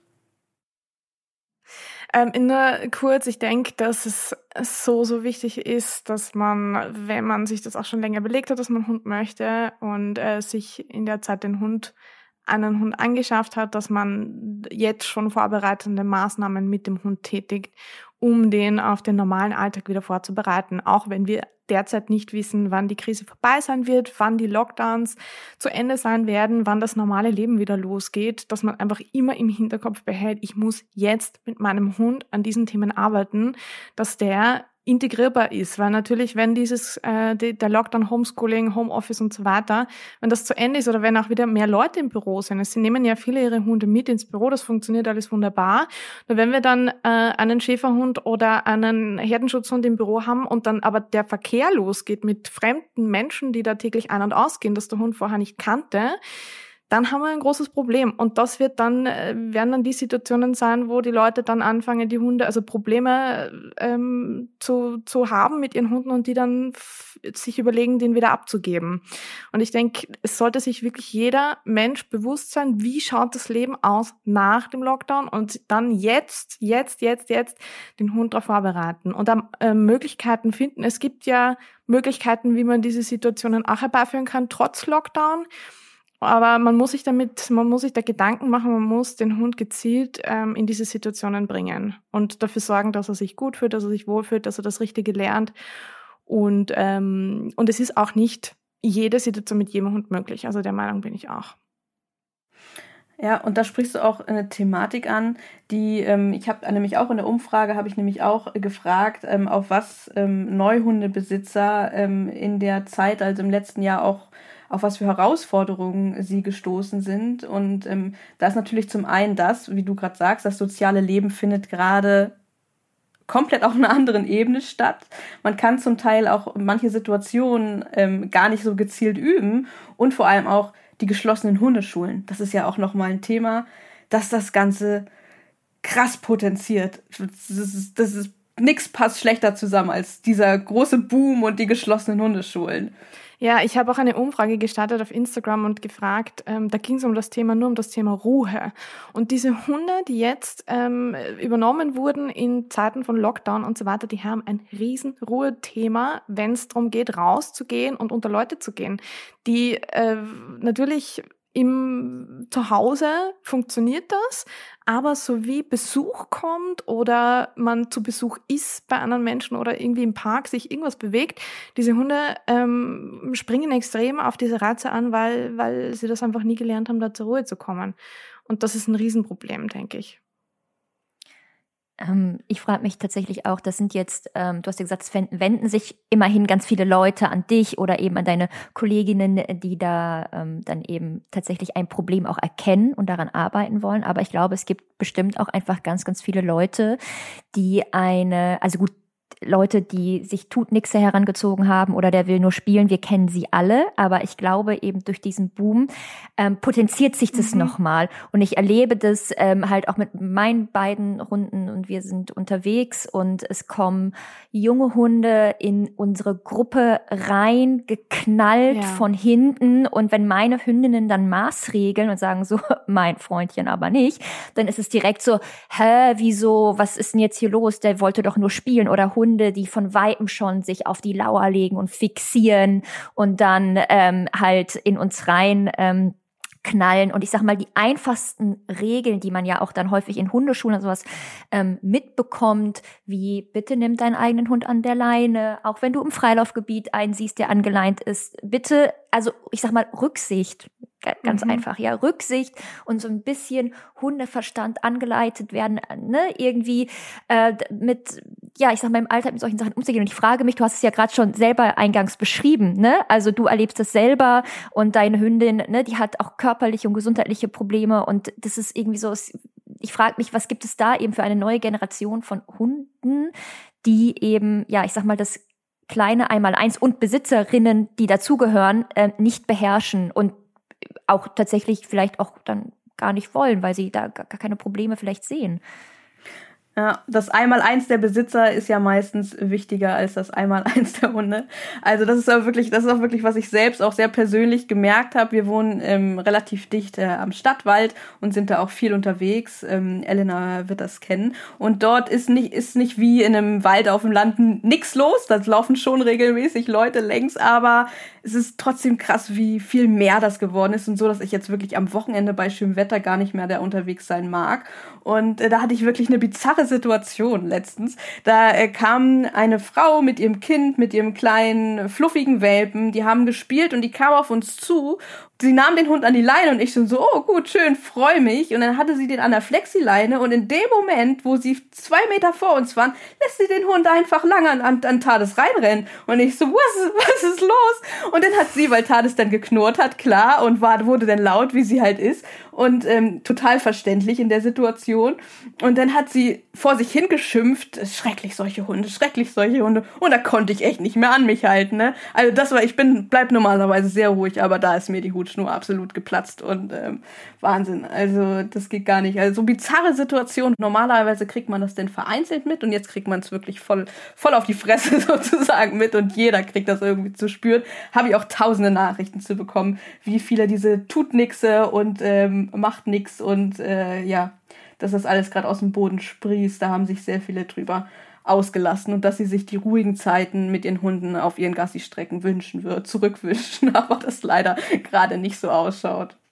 Ja, es ist ziemlich traurig eigentlich geworden. Also mir ist es auch letztens aufgefallen, da wo ich noch vor ein paar Monaten spazieren gehen konnte, wo kein Mensch war, sind jetzt Leute. Und es ist so anstrengend. Ich habe ja nun auch mehrere Hunde und irgendwie sind die auch alle ein bisschen irre dann so phasenweise. Und wenn ich spazieren gehe, möchte ich auch manchmal einfach nur mit denen spazieren gehen. Dann sollen die ihren Kram da machen und ich mache meinen und wir gehen spazieren. Und es ist ganz, ganz anstrengend geworden. Und ich hatte das, äh, das war auch letztes Jahr noch, da bin ich die letzte Runde durchs Dorf gegangen. Darüber habe ich, glaube ich, auch geschrieben, weil mich das einfach so schockiert hat.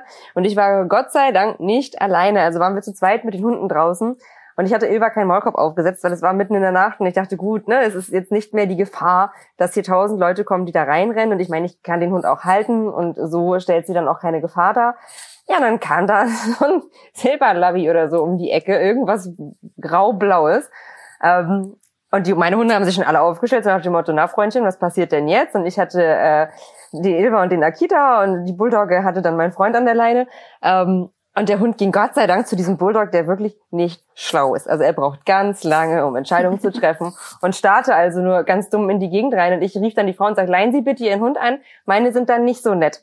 Und die Frau kommt auf uns zu, geht weiter und sagt, das wird er dann ja gleich merken, ne? Und ich dachte so, oh Gott, nein, das können Sie doch nicht bringen. Und sagt, bitte leihen Sie Ihren Hund an. Und dann rief sie immer, Diego. Und Diego hat angefangen, den Hund zu attackieren. Und Gott sei Dank hat mein Freund dann den, diese Bulldogge quasi sich hinter den Rücken gehalten, wie so ein Besen oder so, den am Nacken hochgezogen, dass der andere Hund da nicht rankommt. Ich hatte dann Ilva und Akita quasi schon auf halb acht hochgezogen.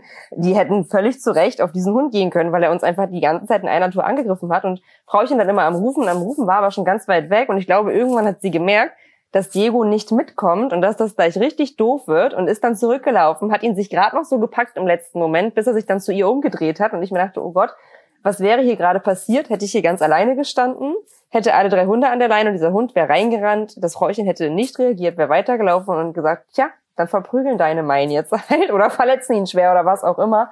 Ähm, und das irgendwo auf dem Dorf mitten in der Nacht. Also das sind so Sachen, wo ich mir denke, ne, ich versuche schon immer auszuweichen und das sind Situationen, die mir im Alltag, denen möchte ich gar nicht begegnen. Ähm, so viel, weiß ich nicht, Intoleranz und gar keine Rücksicht mehr auf irgendwas und am Ende ist man ja dann auch schuld. Also ich wäre ja sowieso schuld, weil das Klischee komplett erfüllt ist mit den Hunden, mit mir. Ähm, obwohl die an der Leine sind, obwohl sie tagsüber zumindest ne, die Hunde, wo ich weiß, wenn die im Hundekontakt sind, ungewollt mal aus Versehen wird das richtig doof, haben Maulkorb auf. Ähm, und nichtsdestotrotz wäre man ja immer der Schuldige, weil man der Mensch mit den Hunden ist, die irgendwie nicht so nett sind. Und ich finde, das macht es sehr, sehr schwierig. Vor allem für sehr viele Hundehalter, die halt Hunde haben, mit denen es vielleicht nicht so leicht ist. Ähm, und auch das, glaube ich, wird nochmal zu dem ganzen Corona-Hunde-Welpen-Geschehen oder Junghund-Geschehen, was nicht mehr funktioniert, auch bei den Menschen, die bisher gut durchgehalten haben mit ihren Hunden, die vielleicht nicht so easy sind, die jetzt nochmal verstärkt auf Probleme treffen, vielleicht auch da häufiger dazu führen, dass ein Hund sein Zuhause verliert ähm, weil der Alltag einfach um einiges erschwert wird. Ja, und das Schlimme ist, dass man nach solchen Situationen dann schnell auch als verantwortungslos oder sonst was beschimpft wird und man hat seine Hunde nicht im Griff. Und ich glaube, wir alle vier hier, wir kennen solche Situationen, alle in abgestufter Form, aber wir alle haben Hunde, die entsprechend auf solche Situationen auch entsprechend ähm, verständlich reagieren, so. Und ähm, das, das ist einfach, ist einfach Wahnsinn, ja. Ja, ich sehe das ganz, ganz klar, dass sich die Fronten verhärten, also zwischen Hundehaltern äh, und HalterInnen und aber auch die Fronten zwischen Nicht-HundehalterInnen und HundehalterInnen. Ähm, ich weiß nicht, wie das bei euch ist, aber bei uns kamen in letzter Zeit ganz, ganz häufig Giftködermeldungen.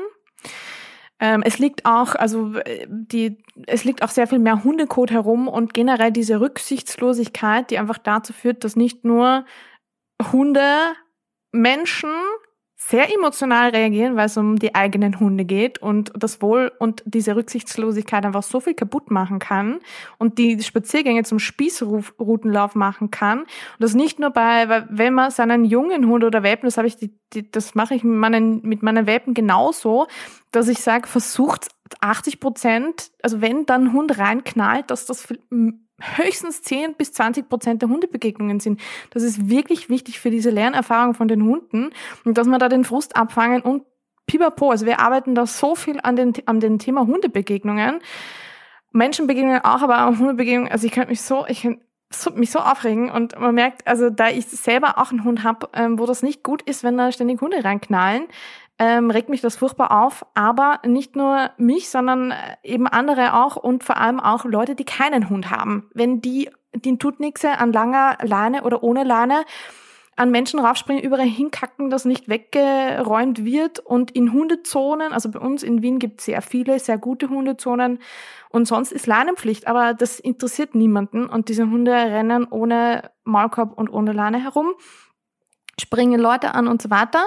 Und dadurch ähm, in letzter Zeit sind extrem viele Giftködermeldungen ausgesandt und sehr viele Hunde auch gestorben. Ich weiß nicht, wie das bei euch ist, ob ihr da im, äh, auch Meldungen bekommt in eurer Umgebung, ähm, was Giftköder betrifft. Das würde mich mal interessieren. Also ich habe hier aktuell jetzt nichts Großes mitbekommen, aber Elena und ich, wir sitzen ja sozusagen in derselben Stadt. Ich weiß nicht, ob äh, Elena noch mehr Informationen hat. Tatsächlich nicht. Also was Giftköder betrifft nicht. Ähm, aber was, äh, ich sag mal, äh, Streitigkeiten zwischen Hundehaltern oder Menschen, die keinen Hund haben und Menschen, die Hunde haben und so rücksichtslos sind, betrifft das schon. Ne? Also, dass äh, Hunde schwer verletzt werden, kleine Hunde von irgendwelchen großen Hunden und auch leider da, Klischee wird immer erfüllt, auch wenn das mhm. keiner hören will. Und ich, wie gesagt, ich mag Listenhunde, ich liebe Bollerköpfe, ähm, setze mich da aber einfach anders für ein, als jemand, der sagt, ne, das sind die besten, allertollsten Hunde der Erde. Es ist halt häufig so, dass irgendwelche Nachzüchtungen, was auch immer, XL, Riesen, ähm, Hunde dann irgendeinen Kleinen erwischen, äh, dann sind es Leute, die einfach wegrennen, sich nicht kümmern, aber in der Nachbarschaft schon gefürchtet sind. Jeder weiß, wer es ist, keiner traut sich, die Menschen anzusprechen. Ähm, und da, da sind wir schon oft zwischengeschaltet. Ne? Und dann ist natürlich immer gewollt, dass wir so ein bisschen die Streitschlichter sind und gucken, dass wir da was vermitteln können, was natürlich sehr schwierig ist. Und das wird schon häufiger. Ne? Also das ist einfach ähm, ja, Unfälle beim Spazierengehen gibt. Und zwar nicht mehr so die klassischen, oder haben sich mal zwei Hunde gebissen, einer hat einen Kratzer, der andere vielleicht ein kleines Loch, sondern tatsächlich schwere Verletzungen daraus hervorgehen. Und das ist natürlich ungünstig und sollte nicht passieren. Ich meine, dass Hunde sich prügeln, auch beim Spaziergang und dass das auch mal richtig blöd enden kann, auch bis zum Tod gehen kann. Das ist so. Hunde sind Hunde, das bleibt auch so. Es wird nicht vermeidbar sein. Aber in der Intensität, in der es jetzt irgendwie zunehmend passiert ähm, und unter den Voraussetzungen, also unter so einer groben Fahrlässigkeit, sollte das nicht an der Tagesordnung sein und nicht normal sein. Und das, das kriegen wir schon mit. Ich habe das jetzt kürzlich bei meiner Freundin, also hier in Münster kriege ich es nicht so mit, aber bei meiner Freundin in Berlin war es so, dass ähm, tatsächlich im Prenzlauer Berg ähm, vor den Haustüren der Leute, also auf dem Gehweg, also jetzt nicht in irgendeinem, ich sag mal, Freilaufgebiet oder im Wald, wobei ich jetzt auch nicht weiß, wo die sonst so liegen, aber wirklich so explizit ähm, ja direkt sozusagen, wenn du dein, mit dem, deinem Hund das Haus verlässt, irgendwie da auf dem Gehweg oder sowas, wirklich winzige, kaum sichtbare, ich weiß nicht, so eine Wurst oder sowas, das sieht man vielleicht nochmal, aber wirklich kleinste mit Rasierklingen präparierte Giftköder ausgelegt worden sind. Und ähm, das, also das habe ich da mitbekommen, ähm, dass sich das da so ein bisschen häuft. Ähm, hier nicht so unbedingt, aber ja, äh, ich toi toi toi, ne?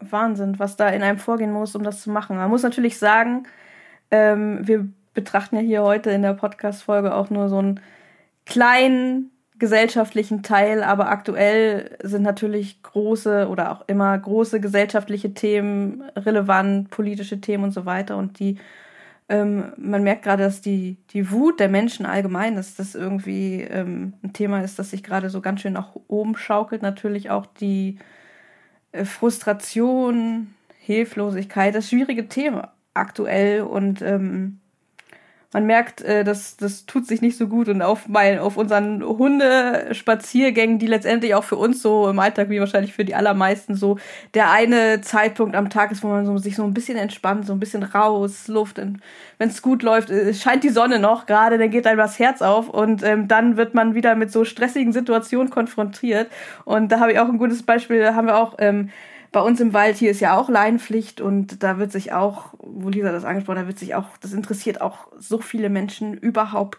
gar nicht. Und wenn ich dann aus dem Wald raus will und dann kommt mir schon der Wischler entgegengerannt, der kleine Wischler, der vorne, ja, kleine Wischler, der kleine Wischler, der schön aufgepusht wurde und rast dann da kreuz und quer über den Weg, macht Hades völlig fuchsig so und äh, dann äh, bellt sie ihn an und dann wird uns wieder vorgeworfen, dass wir, dass wir unseren Hund nicht im Griff haben so und dann kackt der Wischler auch noch mitten auf dem Weg und wenn man darauf hinweist, das bitte aufzuräumen, wird gesagt, nein, wieso, ist doch im Wald, das muss man nicht wegräumen. Ne? Es war im Herbst, wo die Kinder schön mit den Blättern spielen und so, aber nein, das verschönert einem auch nicht den Tag dann, wenn man mit der ähm, Rücksichtslosigkeit der Menschen konfrontiert wird.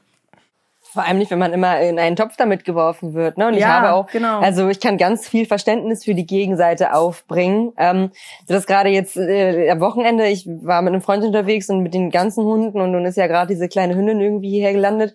Und die ist draußen wirklich, sie geht ab wie Schmitz Katze, das ist überhaupt nicht schön anzusehen. Äh, die würde sich ohnmächtig kläffen und ist auch immer kurz davor, weil die einfach ausrastet, wenn da ein Mensch vorbeiläuft. Und würde ich die loslassen, wäre das auch nicht mehr so lustig. Ne?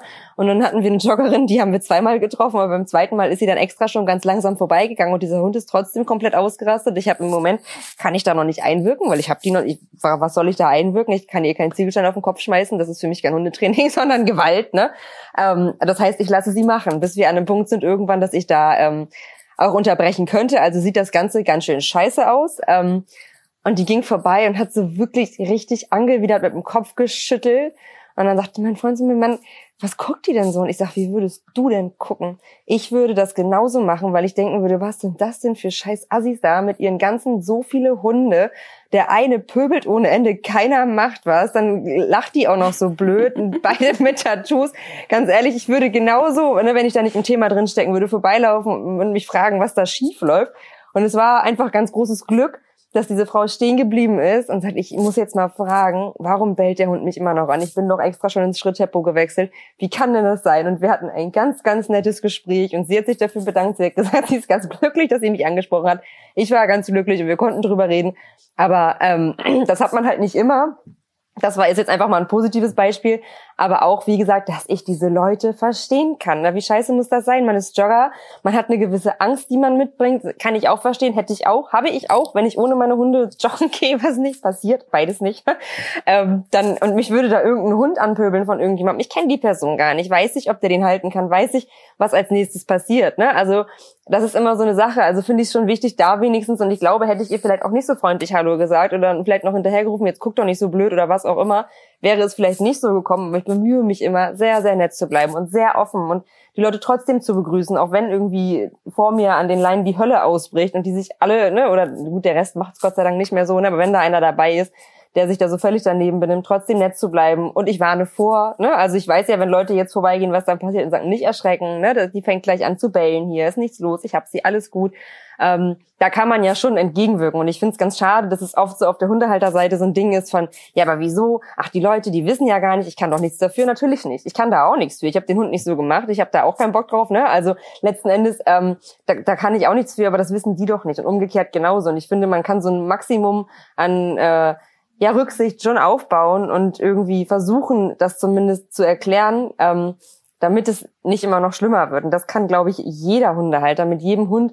Und auch wenn mal was Blödes passiert, wenn da mal ein Hund in uns reinrennen würde, das passiert Gott sei Dank selten. Weil wenn dann jemand kommt und mir sagt, es tut mir leid, ne, scheiße, ich habe das nicht, ich habe den gerufen, ich habe gedacht, das klappt, sorry, sorry, wäre ich der letzte Mensch, der sagt, geht gar nicht. Man darf einen Hund nur ableihen, wenn er sicher abrufbar ist. Ja, natürlich ist das so. Und ich glaube, viele geben sich auch Mühe, mir ist auch schon mal ein Hund weggerannt. Der, ne, wenn der Akita sein Häufchen verrichtet, möchte er dabei unbeobachtet sein und geht manchmal ganz schön weit weg. Also mittlerweile geht's, ne? aber das hatte ich auch schon, dass ich dachte, scheiße, wo ist denn der jetzt? Und was denken die Leute, denen dieses gefleckte Riesenvieh entgegenkommt, die nicht wissen, dass er einfach nur auf Klo gehen möchte. Ne?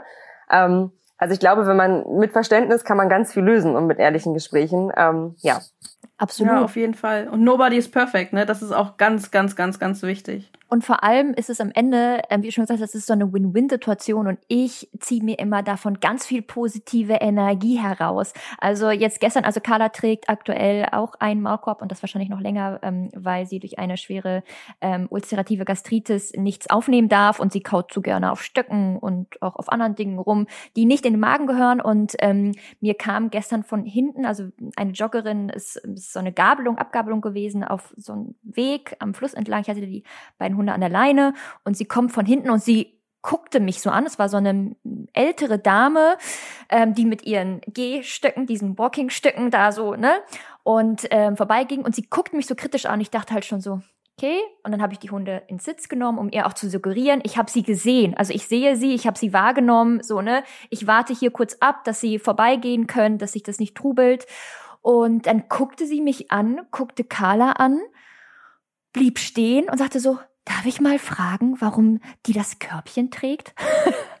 und ähm, dann habe ich ihr das erzählt und dann kam jetzt, also ich hatte lustigerweise, da habe ich mich selbst dabei erwischt wieder, ne, bei meiner eigenen, bei meinem eigenen Vorurteil, so, na, diese ältere, nickrige Dame möchte jetzt bestimmt hier, ne, die findet mich jetzt doof. Und dann hatten wir ein ganz nettes Gespräch und äh, wie du es erwähnst, und danach dachte ich halt so, ja, und einfach halt, es ist einfach so einfach, Leute zu entwaffnen, wenn man die anlächelt. Ne? Also jemand, der mir dann schon kritisch entgegenkommt, weil ich auch ne irgendwie zwei Hunde, zwei Jagdhunde und äh, dann auch noch einer mit Maulkorb und dann kriegt man schon mal den einen oder anderen ähm, skeptischen oder kritischen Blick und dann wirklich lächeln und die Leute sind dann so verwundert und damit hat man die schon entwaffnet und damit kommt man auch öfter ins Gespräch und das ist ähm, ja irgendwie nicht mehr so, man trifft nicht mehr so häufig. Auch so, auch zum Beispiel, für mich sind Sachen so normal, dass man im Waldspaziergang, man grüßt sich. Also man geht und man grüßt sich und sagt Hallo, schönen Sonntag noch, tschüss.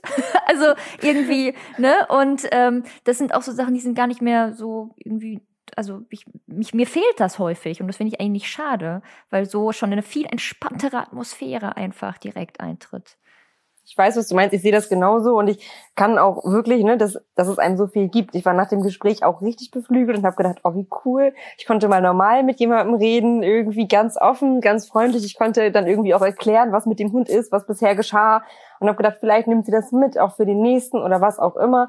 Ähm, einmal diesen Background zu erklären ähm, und einfach mal eine Schublade aufzumachen. Also das bin ich voll bei dir, finde ich auch sehr schön und auch das gegenseitige Grüßen und einfach offen aufeinander zugehen, das löst ganz viel, vor allem ganz viel Spannung.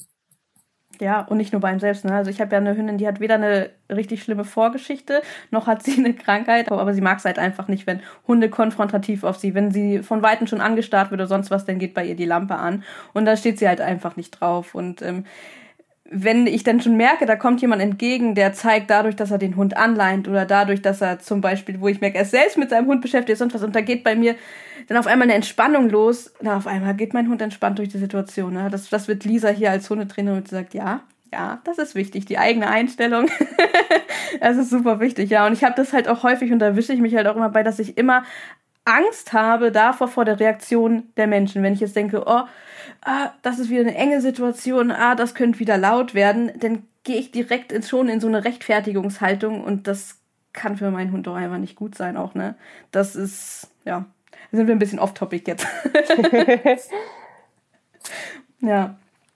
Ja, und auch diese Rücksicht unter Hundehaltern, aber auch unter Nicht-Hundehaltern, ähm, das wird natürlich immer dramatischer, je enger die Menschen zusammenkommen. Und ich bin wirklich froh, dass wir hier dieses ähm, Hundeköder oder das Giftköder-Problem ähm, aktuell nicht haben und hier dann auch wenigstens den Hass hier gerade nicht so zu spüren kann. Ich hoffe, Klopf auf Holz, dass das auch so bleibt, weil das ist wirklich, sag ich mal, so das letzte Ende der Kette, wenn man gegen Tiere, die für gar nichts irgendwas können, ähm, mit so einer, ja, mit so einer feigen Aggression vorgeht.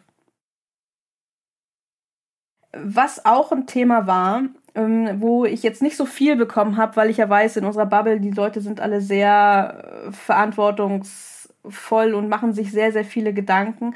Aber ich hatte tatsächlich auch ein paar Beschwerden, äh, dass ähm, die Hundeschulen ja geschlossen haben und man nicht äh, mit dem Hund zum Tierarzt rein darf, äh, an der einen oder anderen Stelle und so weiter und so fort. Und das ist für den kleinen Welpen ein Problem. Und da habe ich teilweise manchmal den Gedanken gehabt, ähm, sagen wir mal so Anfang 2020, erste Hälfte, wo das ganze Corona-Thema angefangen hat, ähm, da hätte man ja schon vielleicht ein bisschen damit rechnen können, so im Laufe der Zeit, dass sich die Thematik vielleicht nicht in Luft auflöst und dass wenn man sich jetzt einen Welpen anschafft, dass es da auf Hindernisse kommen kann. Und da muss ich tatsächlich sagen, dass ich da nicht so ganz so viel Verständnis habe, wenn sich denn dann im Nachhinein über die Komplikationen, die es ja durchaus gibt und mit denen viele Menschen ja auch umgehen, ähm, dass sich dann darüber so beschwert wird, dass einem das Leben sozusagen schwer gemacht wird. Ähm, ja, also das kann ich auch nicht ganz nachvollziehen, wenn das hinterher kommt. Natürlich, glaube ich, kämpfen viele Hundetrainer dafür, dass Hundekurse gemacht werden dürfen, weil viele ja Outdoor stattfinden, der Mindestabstand eingehalten werden kann und so weiter. Und da natürlich ein bisschen Druck an die Politik gerichtet nicht schadet, auch von den HundehalterInnen. Aber natürlich, wenn die Beschwerden dahinterher kommen, vor allem was die Tierarztsituation betrifft, ich meine, manche, bei manchen Extremfällen ähm, werden da auch die Menschen erlaubt, zumindest ist es bei uns in Wien so. Ähm, und ja, also kann ich auch nicht ganz nachvollziehen, wobei die Sache, dass keine Hundekurse stattfinden können, schon ein Problem ist, wenn der Mindestabstand eingehalten werden kann. Aber ich denke, dass, dass das jetzt auch im Kommen ist. Ich weiß nicht, wie die, bei euch die Situation ist, aber ich hoffe in Wien, dass Kurse bald wieder möglich sein werden und Einzeltrainings sind sowieso, also in Deutschland war es teilweise nicht, beim ersten Lockdown bei uns in Österreich auch nicht erlaubt. Aber inzwischen sind Einzeltrainings problemlos möglich und Gruppenkurse hoffentlich auch bald wieder. Du bist ja hauptsächlich im Einzeltraining unterwegs. Ne? Gruppenkurse machst du, glaube ich, gar nicht, oder? Habe ich das richtig? Ähm, doch, also bei den, mit den Junghunden mache ich es oft im Zweier- oder auch Vierer-Setting, ähm, aber nicht zu geregelten Zeiten. Also nur wenn ich passende, wenn ich Hunde habe, die im gleichen Level sind, wo ich finde, die passen gut zueinander, ähm, dann mache ich das auch. Aber das ging natürlich jetzt das Jahr über nicht. Glaubst du, dass, dass das Fehlen der Gruppenstunden, dass sich das ähm, ausschlaggebend auswirken wird oder dass das Hundetraining im Allgemeinen und die Beschäftigung mit einem professionellen Trainer das viel ausschlaggebender ist? Ja, das ist eher das Ausschlaggebende, vor allem für Leute, die sich Einzeltrainings nicht leisten können. Ähm, weil ich finde nicht, dass das Fehlen der Gruppe, also im, im Gruppensetting das Problem ist, weil ich kann mich genauso, kann ich mir Hunde im Abstand suchen, wenn ich die Ablenkung brauche von anderen Hunden. Und genauso kann ich mich darum kümmern, dass mein Hund einen geeigneten Spielpartner findet. Ähm, oder ich mit meinem Hund Ruhe im, im, in Anwesenheit von anderen Hunden Ruhe, ähm, üben möchte, dann suche ich mir eine Facebook-Gruppe, frag, ähm, ich habe einen Hund, ich suche einen adulten, entspannten, souveränen Hund und ich würde einfach gern ähm, Ruhe neben dem üben. Also das kann ich mal selber organisieren, wenn ich, wenn mir das bewusst ist, dass ich das brauche.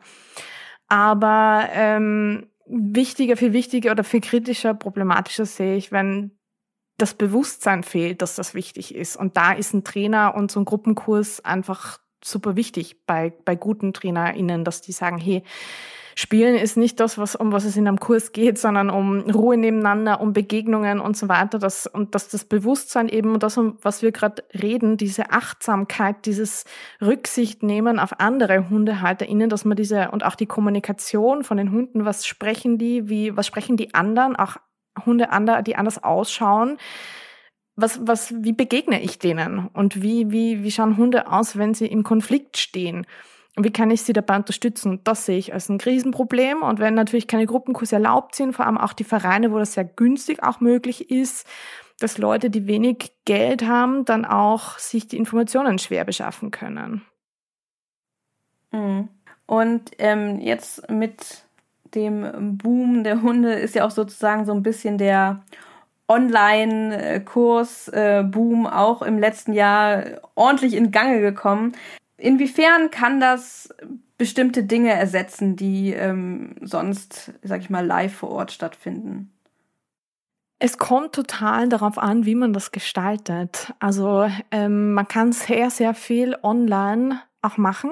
Ähm, ich habe sehr, sehr gute Erfahrungen mit Online-Trainings gemacht, wenn man die Leute richtig anleitet und ähm, ihnen mitgibt, auf was es ankommt Und das, da, da hilft, helfen Videos, die man sich übermitteln kann. Also sowohl kann ich Videos verschicken, wie es ausschauen soll. Und ich lasse mir von der Gegenseite dann auch Videos schicken, ähm, wie es aussieht. Und dann sehe ich ganz, ganz viel, wenn ich den Hund sehe, wenn ich den Menschen sehe und kann dann gut Feedback geben. Das Problem ist natürlich, dass es dann, dass ich immer erst hinterher Feedback geben kann und nicht in dem Moment. Was natürlich besser wäre, damit die Menschen nicht in einen Fehler reinlaufen. Aber ich versuche mein Training so aufzubauen, dass die Leute so gut vorbereitet sind, dass möglichst wenig Fehler entstehen.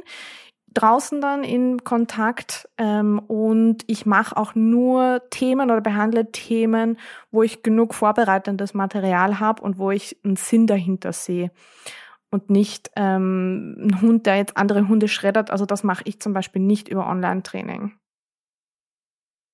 Was sind zum Beispiel Themen, wo du glaubst, die werden definitiv oder die kommen definitiv zu kurz in dieser Zeit und dort siehst du Probleme in der Zukunft? Ein Thema, was wirklich sehr, sehr viel angesprochen wurde und was sehr viele als Herausforderung gesehen haben, war zum Beispiel das mhm. Alleinebleiben. Ja, das ist, wollte ich gerade sagen. Also das ist das, was mir als erster in den Sinn kommt. Ganz viele vergessen, ganz viele lassen den Hund gar nicht alleine. Also ich habe auch meine Kunden, ganz viel, ich muss sie immer dazu drängen und sagen, bitte lasst den Hund alleine und ähm, baut das auf, macht das, auch wenn es anstrengend ist. Aber es kommt im August die Zeit, da fangen wir, fangt wieder, fangt ja an, zweimal die Woche arbeiten zu gehen. Und ähm, da sollte das problemlos klappen. Und ganz viele tun sich extrem schwer, den Hund alleine zu lassen. Also weil sie denken, der Hund ist arm oder sie können sich selber nicht von dem Hund lösen. Oder es ist ihnen einfach, sie haben, sie kümmern sich um andere Sachen und das Ziel liegt so weit in der Entfernung und wollen deswegen nicht starten.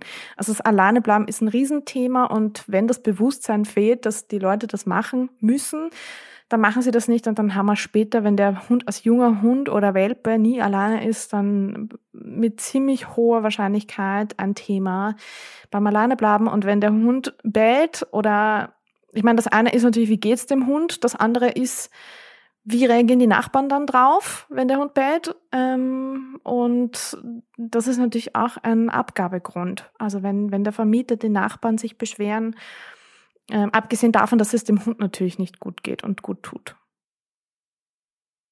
Ja. Ein Thema, das ich mir auch noch gut vorstellen kann, ist sicherlich auch Besuch zu Hause mit einem Hund äh, zu Hause, der Fremde äh, nicht so gerne zu Hause haben mag. Kann ich mir auch vorstellen, dass es auch echt ein großes Problem in der Zukunft äh, werden kann, wenn dann auf einmal wieder normal Familie, Freunde, Verwandtschaft regelmäßig zu Besuch ist und man das als oder der Hund das als Welpe nie kennengelernt hat, so wirklich. Ja, da kann man zum Beispiel im Setting, also ich versuche ähm, diese Situationen, diese klassischen, dann auch ähm, versuchen, die Leute die Idee zu geben, was sie, wie sie das nachstellen können. Also zum Beispiel, dass man jetzt im Park sitzt und man trifft sich mit seinem Lockdown-Buddy. Ähm, also bei uns darf man sich mit einer Person treffen, jetzt gerade im harten Lockdown dass man die Situation nachstellt. Der Hund ist wo ähm, schon längere Zeit auf einer Parkbank oder irgendwo und sitzt da und es kommt dann, kommen dann neue Menschen dazu, dass man das mit denen übt und hin und wieder auch ähm, den Hund in diese Situation bringt und äh, kann man auch mit dem Hund trainieren, sollte man auch vor allem, wenn man eine, eine Rasse hat, die dazu tendiert, Fremde nicht so toll zu finden. Mhm. das äh, kann ich unterschreiben. ähm, ja, und ich glaube, was in dem Zusammenhang eben auch wichtig äh, ist, sich bewusst zu machen, wir wissen alle nicht, wie das jetzt noch weitergeht in den nächsten Monaten. Ähm, ich wurde da so ein bisschen angestoßen zum Denken, denn ich hatte eine E-Mail bekommen von jemandem, der tatsächlich sich das auch gewünscht hatte, dass wir dieses Thema im Podcast ähm, mehr thematisieren. Und danach habe ich euch auch hier alle angestoßen und äh, mit Jesse besprochen, dass wir da unbedingt mal drüber sprechen müssen, der mir tatsächlich geschrieben hat, dass er ähm, er sich viele Gedanken über das Thema gemacht hat und ich hatte das kurz in einer anderen Folge angerissen und er würde gerne mehr darüber hören, denn er hat sich tatsächlich aufgrund der Situation dagegen entschieden, den lang ersehnten Wunsch vom Hund ähm, zu erfüllen, weil ihm die Situation zu unsicher, zu unberechenbar ähm, vorkam. Und das fand ich wirklich sehr, sehr interessant, das aus der Perspektive auch zu sehen, weil wenn man so einen lang gesehnten Wunsch hat, ähm, ist ja auch die Frage, ob ähm, sich dieser Wunsch wirklich auch noch so toll anfühlt in so einer Situation, wo auf einmal alles anders ist. Und ob sich der Wunsch nicht denn doch lieber besser anfühlt, sich den zu erfüllen, wenn man das nach der ganzen Situation macht. fand ich sehr interessant. Das finde ich total schön, das mal zu hören, dass jemand da so diesen Egoismus einfach komplett ablegt und sagt, okay, ich stelle meinen eigenen Wunsch jetzt zurück, das, was ich gerade gerne möchte, weil es gerade irgendwie keinen Sinn macht oder es blöd werden könnte. Ne? Also das, worüber wir eben gesprochen haben, diese Sache mit dem Tierarzt und so weiter und so fort. Was gibt es alles für Barrieren, die überwunden werden müssen? Ähm, wie, wie, wohin kann sich das noch entwickeln? Von uns weiß es, letzten Endes wissen wir es alle nicht. Und ich finde es richtig gut, dann zu sagen, ich schieb's auf die lange Bahn und auch da schlägt man mehrere Fliegen mit einer Klappe. Wenn man jetzt sagt, okay, ich melde mich vielleicht schon mal bei Züchter XY an, dann klappt das vielleicht so in zwei, drei Jahren, dann ist das Ganze, so Gott will, hier vorbei mit der Krise. Ähm, eigentlich total schlau und man hat mehr Zeit, sich vielleicht noch, noch mehr zu informieren, auch wenn man es jetzt schon 30 Jahre lang macht. Aber ich denke mir auch immer die Leute, die sagen, ich will das schon seit drei Jahren, seit drei Jahren informiere ich mich. Wenn ich das seit drei Jahren mache oder seit zwei oder auch nur seit einem Jahr, dann habe ich doch schon einen Züchter, dann habe ich doch schon irgendwo angefragt, dann weiß ich doch schon was. Also das ist immer so ein bisschen, Leute springen ja oft gerne schnell auf den Zug mit auf. Ähm, wo es nicht unangenehm wird. Und man guckt dann immer, was haben die anderen gesagt, was gut funktioniert, um sich zu rechtfertigen. Und das ist für mich mittlerweile halt auch so ein bisschen, ich wollte das schon immer. äh, klingt ja auch viel besser letzten Endes, ähm, aber wie gesagt, finde ich total schön, dass da jemand ist, der sagt, Mensch, ich habe gesagt, ich mach's halt einfach nicht. Ähm, und ähm, ja, nett, finde ich gut, dass es auch so geht.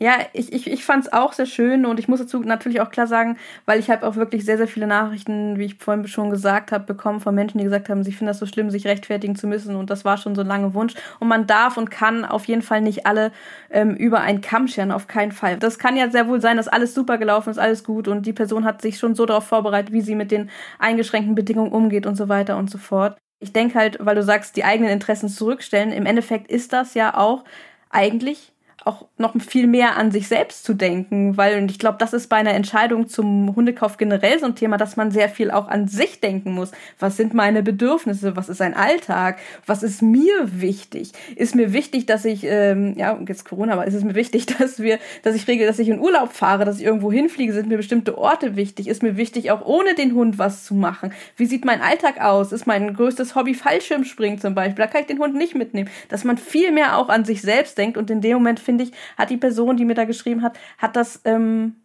hat das getan, so sehr an sich selbst gedacht, weil da ging es dann halt auch darum, ja, eigentlich sind wir gerade alle zu Hause, die Kinder sind da, ähm, wir sind da, die, die Zeit wäre perfekt, aber ähm, nee, ich fühlt sich nicht richtig an, ne? Und das ist dann natürlich auch ähm, eigentlich auch schon nicht nur an den Hund, sondern auch an sich selbst äh, sehr bewusst denken und das fand ich sehr interessant. Finde ich auch gut. Ich finde, es ist ein generelles Problem, dass Menschen äh, einen Hund immer so als Add-on sehen. Ne? Also den hole ich mir jetzt noch zusätzlich in mein Leben. Es gibt sicherlich Hunde. Ich hatte einen Chihuahua acht Jahre lang. Chloe, der beste Hund der ganzen Erde. Die konnte alles. Die habe ich auch irgendwo auf dem Bauernhof gekauft. Da war ich 18 oder 19. Habe noch in der Eventbranche gearbeitet. Die kam mit in die Agentur. Die kam mit zu jedem Event. Die war einfach überall dabei. Das war easy. Nichtsdestotrotz hatte sie irgendwann schwer Epilepsie. Ich musste sie dann wirklich immer dabei haben mit den Medikamenten und so weiter und so fort. Aber das war noch so ein Ding, wo ich gesagt habe, ach Mensch, ne, das ging so nebenbei. Dann kam der völlig gestörte Dobermann, der mich dahin gebracht hat, wo ich heute bin. Ähm, und dann wurde das Leben auf einmal ganz anders. Ich bin aus Wohnung rausgeflogen, ich musste den Kredit aufnehmen, weil ich es mir einfach gar nicht mehr leisten konnte und damals einfach dachte, es ist eine super Idee, einen Hund aus dem Wohnwagen zu kaufen, irgendwo im Osten für 250 Euro äh, von diesen netten Ostmenschen. und es war für mich auch völlig okay, dass ich die Eltern nicht sehen darf, weil die so aggressiv sind, weil ihr sind ja Dobermänner. Ähm, den Preis dafür habe ich dann sehr hoch bezahlt ähm, und weiß also, durch was man so durchgehen muss mit solchen Tieren. mittlerweile kann ich für mich halt immer sagen, ich lebe das. Also ne, ob ich jetzt hier fünf Hunde sitzen habe oder was auch immer. Es ist natürlich trotzdem anstrengender, aber den Preis, den ich bezahle, ist es mein ganzes Leben sozusagen. Und dann gibt es, ich weiß ja, ich bin da ja nun mal an der Front, wie schnell Menschen sich von Tieren trennen weil es mal ein bisschen kompliziert wird. Und oft muss ich dann auch ein bisschen schmunzeln. Also eigentlich ein sehr dunkler Humor, weil ich mir denke, mein Gott, eigentlich habt ihr gar kein Problem, ja, weil der Hund jetzt das dritte Mal einen Schuh kaputt gemacht hat. Da würde ich mich drüber freuen, wenn das mein einziges Problem wäre. Ähm, oder doch an der Leine bellt oder jetzt nicht alleine bleiben kann nach einer Woche. Ähm, und das sind so Sachen, wo ich immer denke, das wird überhaupt nicht durchdacht, wie sehr das eigentlich das ganze Leben einschränkt, ja, oder Menschen, ähm, die unbedingt einen ganz bestimmten Hund haben wollen, der vielleicht gewisse Themen mit sich bringt oder eine Optik hat.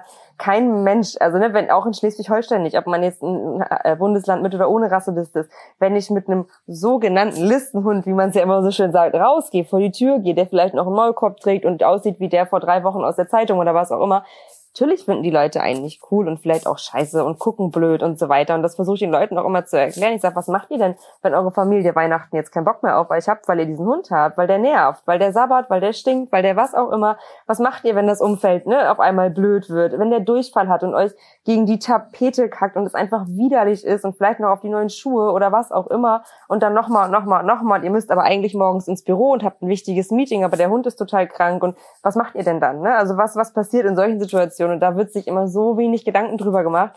Klar, es ist total schön, einen Hund zu haben und ich würde auch, glaube ich, nie wieder ohne Hund leben wollen.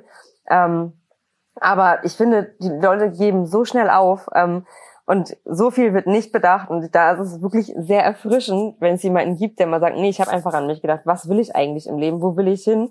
Ähm, kann ich das dann noch oder kann ich das nicht? Ähm, ich zum Beispiel persönlich denke auch manchmal, krass, ich würde so gern mal an den Strand gehen im Sommer, einfach ganz normal an den Hundestrand oder wenn das Wetter mal gut ist, irgendwo an einen schönen Ort gehen. Ich kann da nachts hingehen mit meinen Hunden, weil das anders nicht möglich ist. Also das funktioniert, wird nicht gehen, weil ich die alle an mich rankleben müsste, damit da kein anderer hinrennt. Ich kann nicht mit denen entspannt irgendwo in der Sonne sitzen, wenn jemand vorbeikommt. Das ist einfach überhaupt nicht möglich. Das weiß ich aber und habe mich dazu bewusst entschieden und mich hat damals mal eine Hundetrainerin aus Hamburg, die ich auch sehr schätze, gefragt und gesagt, möchtest du nicht auch mal ganz entspannt mit deinen Hunden einfach durch den Park laufen? Habe ich gedacht, nö, eigentlich schon, aber es passt nicht zu mir. Ähm, aber ich glaube, sehr wenige Menschen machen sich darüber Gedanken, was das wirklich bedeutet. Ähm, und wie gesagt, und sehr wenige Menschen sagen, nö, das passt nicht zu mir, das genau. möchte ich eigentlich nicht, ne? Weil die allermeisten möchten das gerne. Entspannt durch den Park laufen, an den Hundestrand gehen, keine Probleme zu haben. Und ähm, ja, das heißt, Augen auf bei der Hundewahl. Und ich kenne das auch, so wie du gesagt hast, äh, du hast bezahlt, bei mir war es jetzt nicht so extrem und wir kannten die Rasse vorher wirklich auch schon sehr äh, ausgiebig und haben uns sehr, sehr intensiv damit auseinandergesetzt. Aber auch wir sind einfach vor ein paar Bretter gestoßen so und ähm, die ich mir vielleicht anders überlegt hätte, aber ich würde mir jetzt auch wieder einen zweiten Appenzeller anschaffen, also so schlimm kann es nicht gewesen sein. Aber das sind halt so Dinge, da muss man einfach im Vorhinein so viel an sich selbst denken. Denk an dich, denk an dich, denk an dich und denk nicht nur daran, dass der Hund ähm, dein Leben äh, blumig verzaubert, wenn er jetzt zu dir kommt, weil das ist, glaube ich, im seltensten Fall ähm, ja der Fall.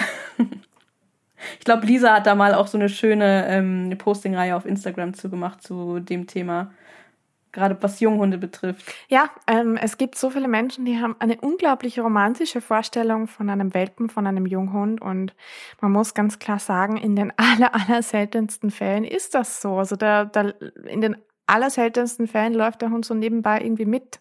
Und das ist aber das, was sich ein Ersthundehalter Mensch oder so Menschen, die mit so einem Hund, den ich nie zu Gesicht bekomme, mit so einem Hund, der alles mitmacht und total unkompliziert ist, ähm, groß geworden sind. Also solche werden vor richtig große Herausforderungen gestellt, wenn sie das Gefühl haben, ah, ich kenne ja, ich habe ja schon, ich hatte ja schon mal einen Hund, der, bei dem hat das alles super geklappt und dann aber einen, einen normalen Hund kriegen, wo man sich ja diese Sachen alles, das man so für den Alltag sich wünscht, mühsam erarbeiten muss ähm, die dann total vor den Kopf gestellt werden und nicht mehr wissen, wo oben und unten ist und sehr verzweifelt sind. Und ich habe sehr viele, sehr viele, die total verzweifelt sind. Also die sich das anders vorgestellt haben, obwohl sie sich sehr intensiv mit dem Thema auseinandergesetzt haben. Ja, guck mal, du siehst hier mich winken. It's me. ja, ich kann es genauso sagen. Ich habe ja schon mal gesagt, Greta ist a one in a million dog. Also dein ähm, erster ähm, Hund hat dich verzaubert. Mein erster Hund hat mich verzaubert, äh, hat mich, äh, ich weiß nicht, in, irgend, in irgendeinen Disney-Film hineingezaubert. Und ähm, ich hatte, also ich bin drei Jahre vorher mit einer Wischlerhündin, ähm, die war mein Gassi-Hund, mein Pflegehund, ja, die durfte ich ausführen und dadurch bin ich auf ganz viele Wischler-Treffen gekommen und in die Wischler-Community und äh, bin immer bei Wischler-Spaziergängen mitgegangen und nach drei Jahren war das dann halt so, ja, okay, und Toni war auch schon ein ganz, eine ganz, ganz, ganz tolle Hündin, ganz tolle Hündin, auch völlig unkompliziert. Und ähm, dann ähm, ja, habe ich mich ein Jahr durch verschiedenste Züchter irgendwie geforscht. Und als dann klar war, welcher Züchter, hat es eben noch mal ein Jahr gedauert. Also insgesamt dann ja fast sozusagen fünf Jahre von ich lerne Toni kennen und finde die toll, bis bei uns zieht Greta ein. Und die war dann halt eben auch, also unser einziges Problem, das wir je hatten, war, dass Greta ordentlich das Apportel hält. Daran habe ich sechs Wochen gearbeitet und das war für mich so Stress. Und dann kam halt äh, Carla dazu und ähm, ich in meinem Denken, dass ich Greta so gemacht habe, wie sie ist, LOL. ja. Also ich, ne, weil ich war natürlich auch immer in der Hundeschule und es hat mir wahnsinnig viel Spaß gemacht und eben Agility und Dummy-Training und ähm, ich dachte halt, ich hätte die Weisheit mit Löffeln gefressen und ähm, dann kam Carla, die ein ganz normaler Hund ist und ein ganz normaler Wischler und mehr Wischler als Greta, weil die ist triebig und die hat Bock. Und plötzlich sah ich mich vor völlig neue Herausforderungen gestellt. Aber da ist dann auch so ein bisschen der Unterschied, dieses, oh, okay, mal kurz schlucken, habe ich mir irgendwie alles anders vorgestellt, auch mit einem Zweithund, weil ich hatte eine völlig blumige Vorstellung davon, ja, wie das mit einem Zweithund äh, zu funktionieren hat. Deswegen habe ich zum Beispiel auch bei Instagram habe ich so einen Zweithunde-Talk, um mal den Leuten Dinge, die ich gerne gehört hätte, ja, ähm, nochmal so bewusst zu machen, die mir keiner gesagt hat. Weil, ne, klar habe ich mich dann auch informiert und in verschiedenen Facebook-Gruppen und wie ist es und bei euch. Und dann immer nur so, ja, und die beste Entscheidung ever, ein Hund ist kein Hund und toll und super. Und du gehst doch eh mit einem Hund raus, ja, dann ist da noch ein zweiter dabei. Nee falsch, falsch. Ja, und das war mir halt auch so wichtig, meinen Kanal dafür zu nutzen, weil viele, ich habe ja jetzt eben nicht nur eine populäre Rasse, sondern eben zwei davon. Das heißt, viele auch mit einem Zweithund-Wunsch kommen auf mich zu. Und dann muss ich den manchmal halt auch eben, ne, das, was ich damals in meinem Kopf hatte, meine rosarote Glitzervorstellung, wie das denn bitte zu laufen hat, ähm, da muss ich da auch mal so ein bisschen mit aufräumen. Und das ist mir auch ein großes Anliegen. Und äh, wie gesagt, Carla ist ein völlig normaler Hund und ein völlig normaler Wischler.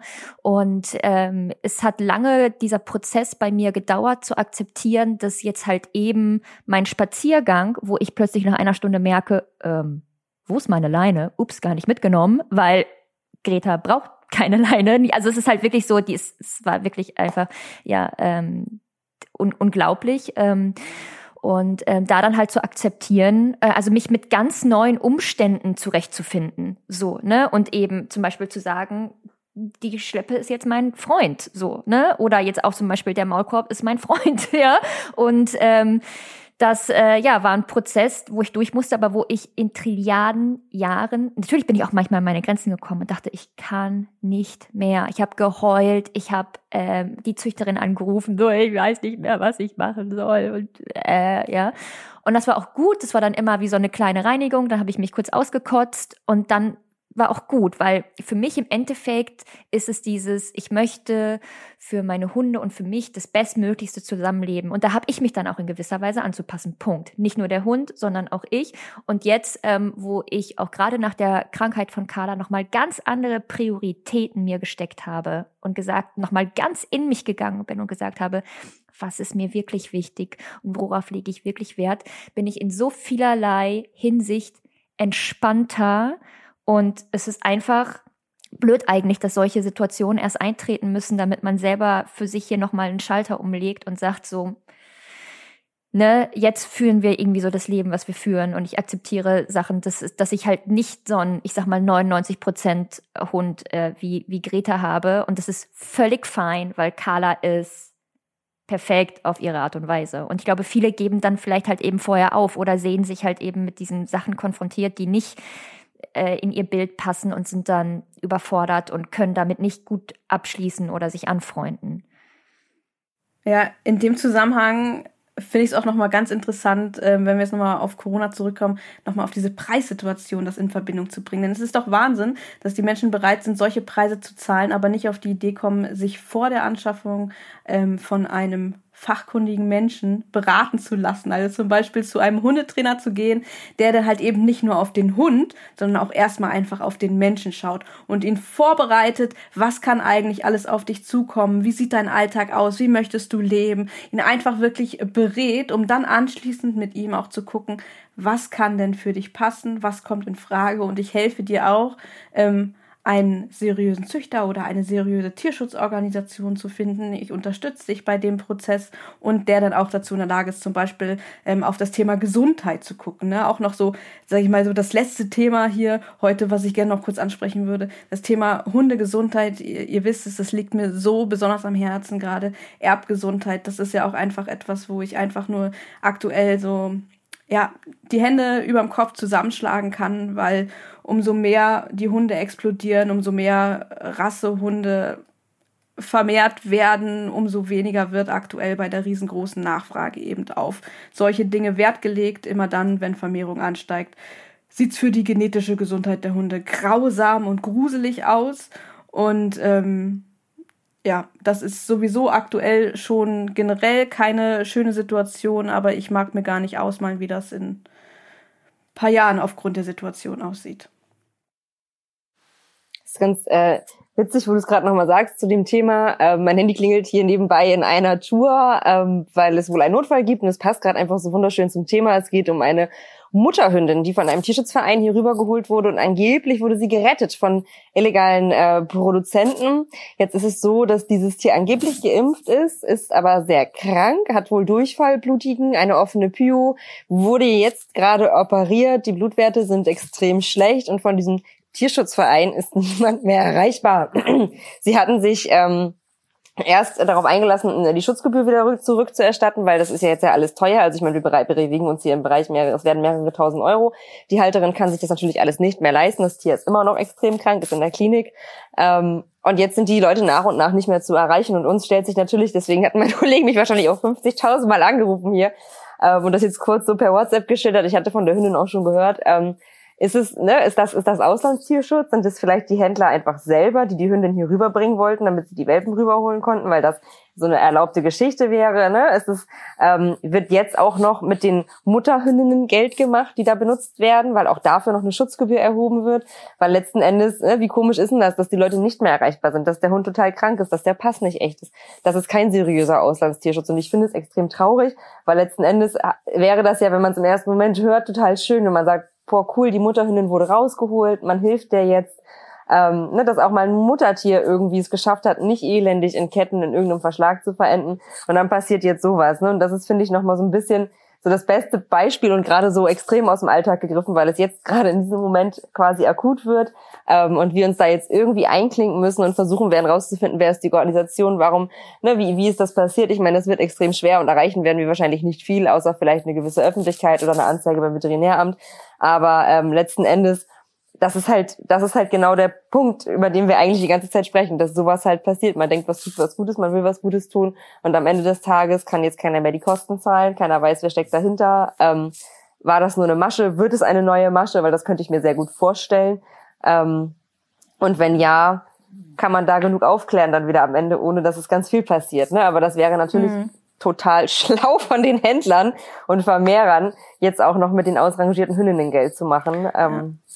Aber ja. Was ist denn dieses Thema Vermehrung und, äh, unter dem Deckmantel des Tierschutzes, ne? Genau. Äh, das ist wirklich ähm, das unschönste Kapitel in dem ganzen Zusammenhang, wie ich finde. Ja, voll. Also wie gesagt, weil es halt einfach ne, so, so akut wird jetzt. Ähm, und eigentlich ist jeden Tag irgendwas in die Richtung. Und jetzt, das ist tatsächlich mein persönlich erster Fall, äh, von dem ich jetzt so höre, dass sowas praktiziert wird. Ähm, aber macht natürlich total Sinn. Geschäftstechnisch äh, ist das ein super Geschäftsmodell. Zwar kein schönes und ein sehr grausames, aber für die Händler gut. Wahnsinn. Ich glaube, was du auch, ähm, ähm, du hattest ja letztens auch mal so ein kleines Instagram-Reel, was ja auch so ein bisschen durch die äh, Gegend gewandert ist. Dadurch bin ich auch sehr nochmal auf dich persönlich aufmerksam geworden. Das Tierheim Lübeck kannte ich natürlich schon, weil ich einfach aus Lübeck komme. Ähm, Meintest du das mit Butz, mit so einem ganz kleinen, äh, mit so einer Bulldogge, die geschlafen hat, die ich auf dem Arm ja, genau. habe? Ja, genau. Ja. Und dieses Thema, was halt auch mit den mit den Elterntieren passiert, das ist, das, da macht sich auch nicht so viele Menschen so Gedanken drüber. Überhaupt nicht. Also ne, das kann man sich auch gar nicht vorstellen. Ähm, und es ist ganz interessant, bei Butz und seinen Geschwistern haben wir jetzt Gendefekte festgestellt. Ähm, Oh Kann mhm. das jemand, kennt ihr das? Kann das jemand ja. ganz gut aussprechen? Ich nicht, aber ihr wisst, was ich meine. Ähm, das heißt, der eine Welpe ist fast gestorben, den mussten wir notoperieren, weil wir natürlich nicht von vornherein auf jegliche Gendefekte getestet haben. Machst du ja auch im Normalfall nicht. Ähm, dann haben wir die Schwester getestet, dann die ganzen anderen, die wir aus der Sicherstellung hatten. Und tatsächlich ähm, sind es entweder halbe Träger, also ein Elternteil hatte diesen Gendefekt oder komplett. Das heißt, die werden jetzt auch schon umgestellt mit dem Futter und man kann sich nicht vorstellen, wie krank diese Tiere sind. Und es ist aber auch eine Rasse, englische Bulldogge gehört für mich einfach verboten. Das ist höchste Tierquälerei. Ähm, das ist ja auch das, worauf die ganzen American Bully-Züchter mit ihren Krüppelzuchten, also Vermehrer, dann immer hinweisen und sagen, aber beim VDA gibt's englische Bulldoggen. Und ich denke, naja, es bringt aber nichts, sich gegenseitig mit Scheiße zu beschmeißen, aber das nur am Rande. Ähm, tatsächlich sind die so schwer krank und es ist so traurig. Wir haben die ja nun von klein auf und auch mehrere, die wir noch nicht posten dürfen wegen der Sicherstellung außer Butz, ähm, wo ich einfach sagen muss, das ist widerlich, sich das mit anzugucken. Man hat die, das sind diese kleinen Hundebabys, die können nicht richtig laufen, die können nicht richtig atmen, dann haben sie ein Cherry Eye, dann auf der anderen Seite noch eins, dann muss es operiert werden, dann muss das Lid gerichtet werden, dann können sie nicht richtig atmen, ersticken andauernd ständig am Futterfass ähm, können nicht richtig laufen, die Hautfalten sind nicht richtig. Der eine ist jetzt sieben Monate alt und lahmt, hat höchstgradige HD. Bei dem einen hat sich ein Pseudogelenk gebildet. Also es ist einfach so, ich könnte diese Liste jetzt noch ewig weiter fortführen. Die sind so schwer krank und es kommen immer, wenn die gesehen werden, ne, und es kamen auch danach so viele Anfragen, es ist doch normal, das sind doch englische Bulldoggen, das ist nun mal so, die können nicht richtig atmen, aber die wollen ja auch gar nicht laufen, die liegen gerne auf dem Sofa.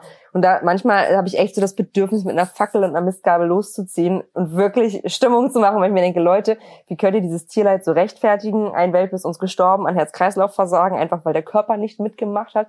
Ähm, wo man daneben steht und sich denkt, oh Gott, ne, wenn ihr bloß wüsstet, ich hatte das, und das habe ich schon öfter, dass ich irgendwie am Tisch stand und Hunde euthanasiert wurden oder einfach gestorben sind und in dem Moment so dachte, und das ist das, was die meisten Leute A, niemals nachempfinden können, wie das ist, einen von seinen Schützlingen unter die Erde zu bringen. Und man weiß genau, dass das überall weiter suggeriert wird als völlig in Ordnung. Und die sind ja gar nicht krank. Und ach, wieso brachycephal, meiner hat doch eine Nase. Und du stehst daneben, wir hatten das bei einer Mopshündin, die hatten wir gar nicht lange, aber die war so cool vom Wesen her. Und die war so die hatte so Bock aufs Leben und war so kaputt. Und dann musst du, und das muss man sich einfach mal vorstellen, mit diesem Tier zum Tierarzt gehen. Ja, das springt da rum und du weißt, es will leben, aber es kann nicht. Es kann nicht atmen, es ist alles entzündet, die Beine sind kaputt, es kann nicht mehr laufen. Und guck dich an und du stehst da und denkst dir so, oh mein Gott, ich muss dich oder ich stehe jetzt daneben, du wirst jetzt sterben, wir wissen es beide. Und dann packst du diesen Hund in diese Tiefkultur und denkst dir so, und dann gibt es da draußen immer noch so viele Leute, die das einfach nicht verstehen wollen. Also das nur zum Thema Qualzucht, die ja auch durch diesen Handel noch viel schlimmer wird. Ja, ähm, super schlimm. Also wie gesagt, diese Zahlen, ne? Nur mal so jetzt genau. am Beispiel hatte ich ja hier von die französische Bulldogge genannt und das ist ja bei den ähnlichen, bei den anderen Rassen auch äh, ja. sehr ähnlich, die Verhältnisse dort. Ähm, weil ja auch dann immer gerne auf Zucht geschimpft wird an sich. Und wenn ich zum Beispiel über Erbkrankheiten rede und über ähm, darüber aufkläre und erzähle, wie das eigentlich alles funktioniert und worauf man bei Zucht achten sollte und wo die Probleme sind, Thema Qualzucht, Erbkrankheiten und alles drum und dran, dann ähm, spreche ich natürlich hauptsächlich immer über Zucht, Zuchtorganisation, was da schief läuft und so weiter. Also geh wirklich schon da sehr auch ins Detail. Aber dabei außer Acht gelassen sind natürlich auch dann meistens die ganzen Vermehrer auch einfach deshalb, weil man dort zum Beispiel auch gar keine Daten hat. Dort gibt es nichts. Aber man kann davon ausgehen, wenn das schon in diesen Zuchtpopulationen, die verhältnismäßig kontrolliert sind, ne, ich sage das jetzt mal allgemein auf alle Rassen bezogen, ähm, dann kann man sich ausmalen, wie schlecht das eigentlich aussieht in, bei den ganzen Tieren, bei denen nichts dokumentiert wird. Und äh, das beste Beispiel gibst du uns hier einfach. Und ähm, ja, das, das ist grausam. Ich mag gar nicht an die Zukunft denken, weil eigentlich habe ich, was so das Bewusstsein auch gerade für das Thema Erbkrankheiten, was einfach super relevant ist. Ich weiß, viele Menschen scheuen davor, sich damit auseinanderzusetzen, weil Thema Genetik, oh, es ist super schwierig, mein Gehirn explodiert gleich so ungefähr. Ich kann das nicht nachvollziehen und ja, das ist es auch. Es ist nicht einfach, aber es ist super relevant, weil ähm, das verbreitet sich halt einfach äh, und ist in unseren Rassen, in unseren Hunderassen einfach ähm, ja schon sehr manifestiert, quer durch alle Rassen unterschiedlichste Erkrankungen. Und äh, wenn dann auch eben nicht drauf geschaut wird, diese Erkrankungen äh, in Schach zu halten oder im besten Fall eben zu reduzieren und ähm, aus den Zuchtpopulationen zu entfernen. Und das wird immer dann, wenn es um Vermehrung geht, eben keiner, keinster Weise getan. Dann, ja, gute Nacht. So. Und das ist echt schlimm. Und wenn du sagst eben, ähm, du sprichst das unschönste Thema an, dass jeder Hundehalter, jeder Tierhalter am liebsten so ein bisschen verdrängen möchte. Aber wenn diese Überpopulation auch gerade im Zusammenhang mit schweren, schweren Erkrankungen immer so weiter zunehmen, dann wird das Thema Euthanasie auch immer relevanter, immer mehr, immer häufiger. Und dann müssen wir auch darüber wieder sprechen. Und dann sehe ich aber auch schon die Wellen kommen, die sagen, das kann man doch nicht machen. Man kann die Tiere doch nicht einfach einschläfern und so weiter und so fort. Und ähm, das wird sehr, sehr schwierig in den nächsten Jahren. Wird's auch. Also ich kann mir vorstellen, dass wir amerikanische Verhältnisse bekommen eines Tages, dass es sozusagen für die Tiere Auflagen gibt, dass es gesagt wird, okay, du hast jetzt irgendwie zwei Wochen Zeit, den zu vermitteln, schaffst du das nicht, wird er eingeschläfert, um Platz zu schaffen für den nächsten. Ähm, Und wenn ich mir teil, ne, das ist halt wieder so diese Gegenseite, wenn ich mir das angucke, ich meine, es gibt, wir haben leben in Zeiten, wo du ein Pink Platinum Mops kaufen kannst und ein Ice Blue Bulldog Dings, in Zeiten, wo Pocket und Exotic äh, Bully Züchter nicht mehr von Würfen, sondern von Kollektionen sprechen bei den Hunden, die sie haben, auf Instagram jeden Tag posten, wie sie die Hunde beatmen müssen, selbst künstlich zu Hause befruchten. Ähm, und da Hunde teilweise auch zwischen 6.000 bis 60.000 Euro verkauft werden, die nicht laufen können, wohlgemerkt. Also das sind diese kleinen tiefgelegten, die gerade voll im Trend sind. Und wenn ich sehe, wie sich das entwickelt und was das für einen Anklang findet bei der Außenwelt und die Leute sagen, ja cool, dann gibt's immer so drei Kommentare, wo drunter steht, das ist doch die übelste Tierquälerei und der Rest so, nein, voll gut, voll schön, ja, yeah, finden wir voll super, steht nicht auf der Rasseliste, dann segeln wir genau darauf zu. Und das ist einmal die Euthanasie wegen dem Platzproblem und das andere, wovon ich eben halt auch gesprochen habe, sind diese Krankheiten, wo du nicht mehr helfen kannst. Ne? Bronchialkollaps, Brachialkollaps, irgendwas, was einfach passiert, weil der Körper nicht dafür gemacht ist, die Hüfte, der Hund, der nicht mehr aufstehen kann mit zwei Jahren. Ähm, auch da wird es immer weiter hingehen. Ähm, aber wie gesagt, auch das Platzproblem wird nicht weniger. Ja, und auch nicht nur das Thema Erbkrankheiten, auch das Thema Inzucht, Depression ja. spielt einfach auch eine riesen, ja. riesen, riesen, riesen, riesengroße Rolle, ähm, dass letztendlich den Tieren ihre Vitalität äh, nimmt, dass Tiere nicht mehr äh, fortpflanzungsfähig macht, was auch das Ding ist, wo aktuell auch einfach mit Medizin, veterinärmedizinischen Methoden auch drüber hinweggegangen wird. Das heißt, Tiere sind äh, gar nicht mehr dazu in der Lage, sich auf natürlichem Wege zu verpaaren, äh, Nachkommen zu erzeugen oder auf die Welt zu bringen. Und ähm, durch ähm, die Möglichkeiten, die wir heute haben, kann das ganz einfach übergangen werden. Und da wird sozusagen die Anzeichen, weil Fortpflanzungseinschränkungen ähm, sind halt auch ein klares Symptom von Inzucht, Depression, auch schon von relativ ähm, weit fortgeschrittener Inzucht, Depression. Und ähm, das wird da einfach übergangen mit, ne? Und einfach verkannt. Und das ist halt wirklich, wirklich sehr, sehr, sehr krass. Ja, und hochgefährlich, also finde ich. Und das ist halt gerade, deswegen spreche ich das auch so oft an und dafür kriege ich auch immer den riesigsten Shitstorm und Gegenwind. Ne? Ähm, da sind wir beim Thema Blue Line Pitbull ähm, oder aber auch silberne Labrador. Wir haben jetzt zwei Stück im Tierheim und ich habe die, die Ahntafeln vor mir liegen, ich habe die Gesundheitszeugnisse, die genetischen Auswertungen vor mir liegen und dann diese Hunde mit Erbkrankheiten, mit Ektopien, mit, keine Ahnung, verkrüppelten Beinchen, übelste Verhaltensauffälligkeiten, die sich in Bereich einer Störung bewegen und einfach wie Ellbogen, ne, der operiert werden musste mit einem Jahr Knochenhautentzündung, und alles Mögliche. Also da weiß man nicht, wird der Hund, lebt der noch ein Jahr, lebt der nicht noch ein Jahr und dann diese ganzen Papiere. Dann habe ich das im Internet recherchiert und auch einfach mal einen Züchter angerufen und habe gesagt, so pass mal auf, das und das, den Zuchtrüden, du bietest den da an. Ja, stimmt, der war auffällig. Also mit vier, da hat er schon ein paar Mal gebissen, das wussten wir auch, aber jetzt auch nicht so genau warum. Und ja, der hat, also und ich sage aber, der steht doch immer noch auf deiner Homepage drauf. Warum nutzt ihr den denn immer noch? Wenn ich dir doch jetzt gerade am Telefon sage, das und das ist mit den Nachkommen los. Ja, weil wir wissen ja gar nicht, wo der jetzt ist. Also so völlig, es ist, es wirkt super seriös. Ja, da ist ein Bild von den Züchtern auf der Homepage. Die haben diese Auswertung von den Tieren, HD, ED frei. Die haben, also nach dieser Auswertung sind das Hunde, die sind so gesund, sowas habe ich noch nie gesehen. Ja, die von einem, von einem Tierarzt irgendwo stammen. Und dann hast du diese Hunde dazu und diese Papiere. Und das ist für mich auch jedes Mal wieder so ein Schock, weil ich mir denke, krass, wie kann das passieren, selbst in dem Bereich, ne? Aber dadurch, dass auch diese Nachfrage so groß ist nach diesen Sonderfarben, dass da, da dadurch passiert es höchstwahrscheinlich, und ähm, die Lobby will das auf gar keinen Fall hören. Also wir hatten da auch mal einen Post drüber gemacht, oha, oha, oha. Wir haben angeblich eine Hetze gegen Silberlabradore deutschlandweit ausgelöst, wobei der eine Züchter auch zugegeben hat, erklärt immer über CDA auf, weil das ist ja eine Krankheit, die die haben können, damit müssten die Leute dann leben. Und ich habe dann einfach nur gefragt, was denn mit dem Hund ist, der damit leben muss, ob das äh, vertretbar wäre. Und ja, ist schon vertretbar in den Kreisen, alles kein Ding. Ähm, ja. Also was vielleicht mir in dem Zusammenhang auch nochmal ganz wichtig zu erklären für unsere Hörer und Hörerinnen, ist es halt, dass das wird häufig falsch verstanden. Also Inzucht selbst erzeugt keine Erbkrankheiten. Ähm, Inzucht erhöht die Wahrscheinlichkeit, dass zwei abstammungsidentische Allele aufeinandertreffen. Da sind wir jetzt beim Thema Genetik, will ich jetzt auch nicht viel weiter ausführen.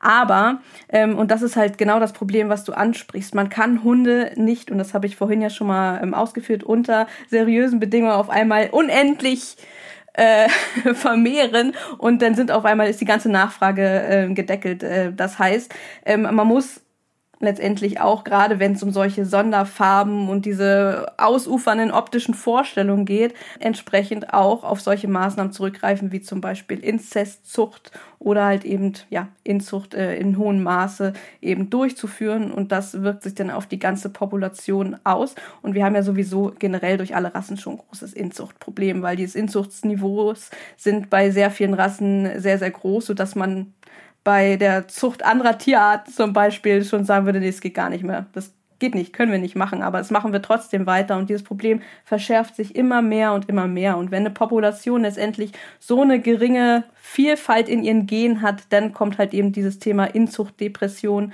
ähm, zum Tragen. Das sind echt äh, Dimensionen, die wir hier ganz klar aufgezeigt bekommen, aber die, glaube ich, auch von vielen auch nicht verstanden werden. Es sind ein komplizierte Themen und das macht das alles so tragisch, weil die Menschen das auch nicht so direkt verstehen können, wenn man mit diesen Themen nie Bezug hatte. Und das macht die Aufklärungsarbeit so unglaublich schwer, solche komplizierten Themen möglichst einfach zu transportieren. Und das macht auch manchmal, gerade in der aktuellen Situation, muss ich ganz ehrlich sagen, manchmal lässt es mich ein bisschen verzweifeln. Ja, verzweifelt ist ein gutes Stichwort. Ja. Ich.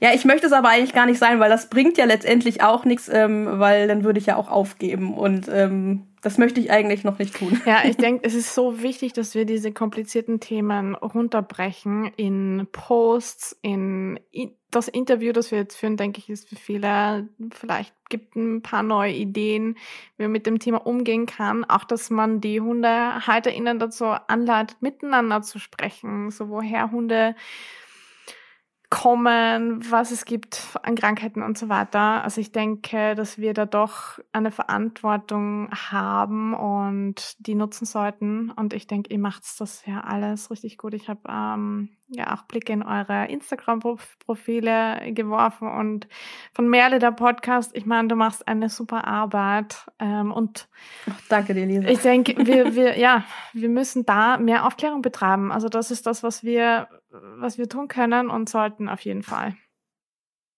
Das kann ich auch nur zurückgeben, weil ähm, Lisa muss natürlich auch unbedingt in diesen Kreis dann mit eingeschlossen werden, weil Lisa macht auch sehr, sehr, sehr viel Aufklärungsarbeit und ähm, auch ihre Forschungsarbeit zu unterschiedlichen Themen, gerade was das Thema Welpen und Junghunde angeht, ist auch ähm, sehr, sehr spannend. Muss, muss ich übrigens auch noch mal lesen, deine Masterarbeit. ja, sie ist noch nicht veröffentlicht, aber hoffentlich komme ich irgendwann dazu, ähm, das Paper zu schreiben. Finde ich auch sehr wichtig in einer Welt von in der es so ist, dass einfach jeder Mensch sich Hundetrainer schimpfen kann. man braucht einfach nur einen Elfer. Zumindest ist es in Deutschland so sehr einfach äh, zu sagen, man wäre Hundetrainer. Und bei Instagram ist es noch einfacher, weil da kannst du es einfach sagen. und wenn es gut aussieht, glauben die Leute dir. Ähm, und wir auch das Thema haben wir häufig, dass wir Hunde kriegen äh, mit Euthanasie ähm, von Trainern, die gesagt haben, nee, der muss weg oder das geht gar nicht oder das und das wird passieren oder der Hund wird dich töten, was ich sowieso schon fragwürdig finde, wenn ein Trainer jemandem sowas sagt. Ähm, mit denen eigentlich gar nicht viel los ist. Und das ist halt auch etwas, was, glaube ich, in diese ganze Thematik noch mit reinspielt. Fachkompetente Anlaufstellen gibt es nicht viele. Menschen, die auf der wissenschaftlichen Basis arbeiten und sagen, okay, das ist so, weil es ist Fakt und nicht eine Meinung, auf einer Meinung ein Konzept erstellen, was nicht funktionieren kann oder vielleicht mal bei einem Hund funktioniert hat, den Menschen aber nicht hilft. Oder sich auf die Fahne zu schreiben, weil das halt auch gerade sehr im Trend ist, ich arbeite mit Problemhunden. Also wenn ich das Wort immer schon höre, ist für mich sehr schwierig. Ähm, und ne, auffällige Hunde und wir machen mit richtig aggressiven Hunden. Und dann sind da Hunde, wo ich denke, eigentlich ist mit dem gar nichts los. Das ist total unfair den Hunden gegenüber, die echten Thema haben. Ähm, und von daher finde ich es immer sehr schön, wenn es dann dazwischen immer noch Leute gibt, die das verstanden haben und ihren Job machen.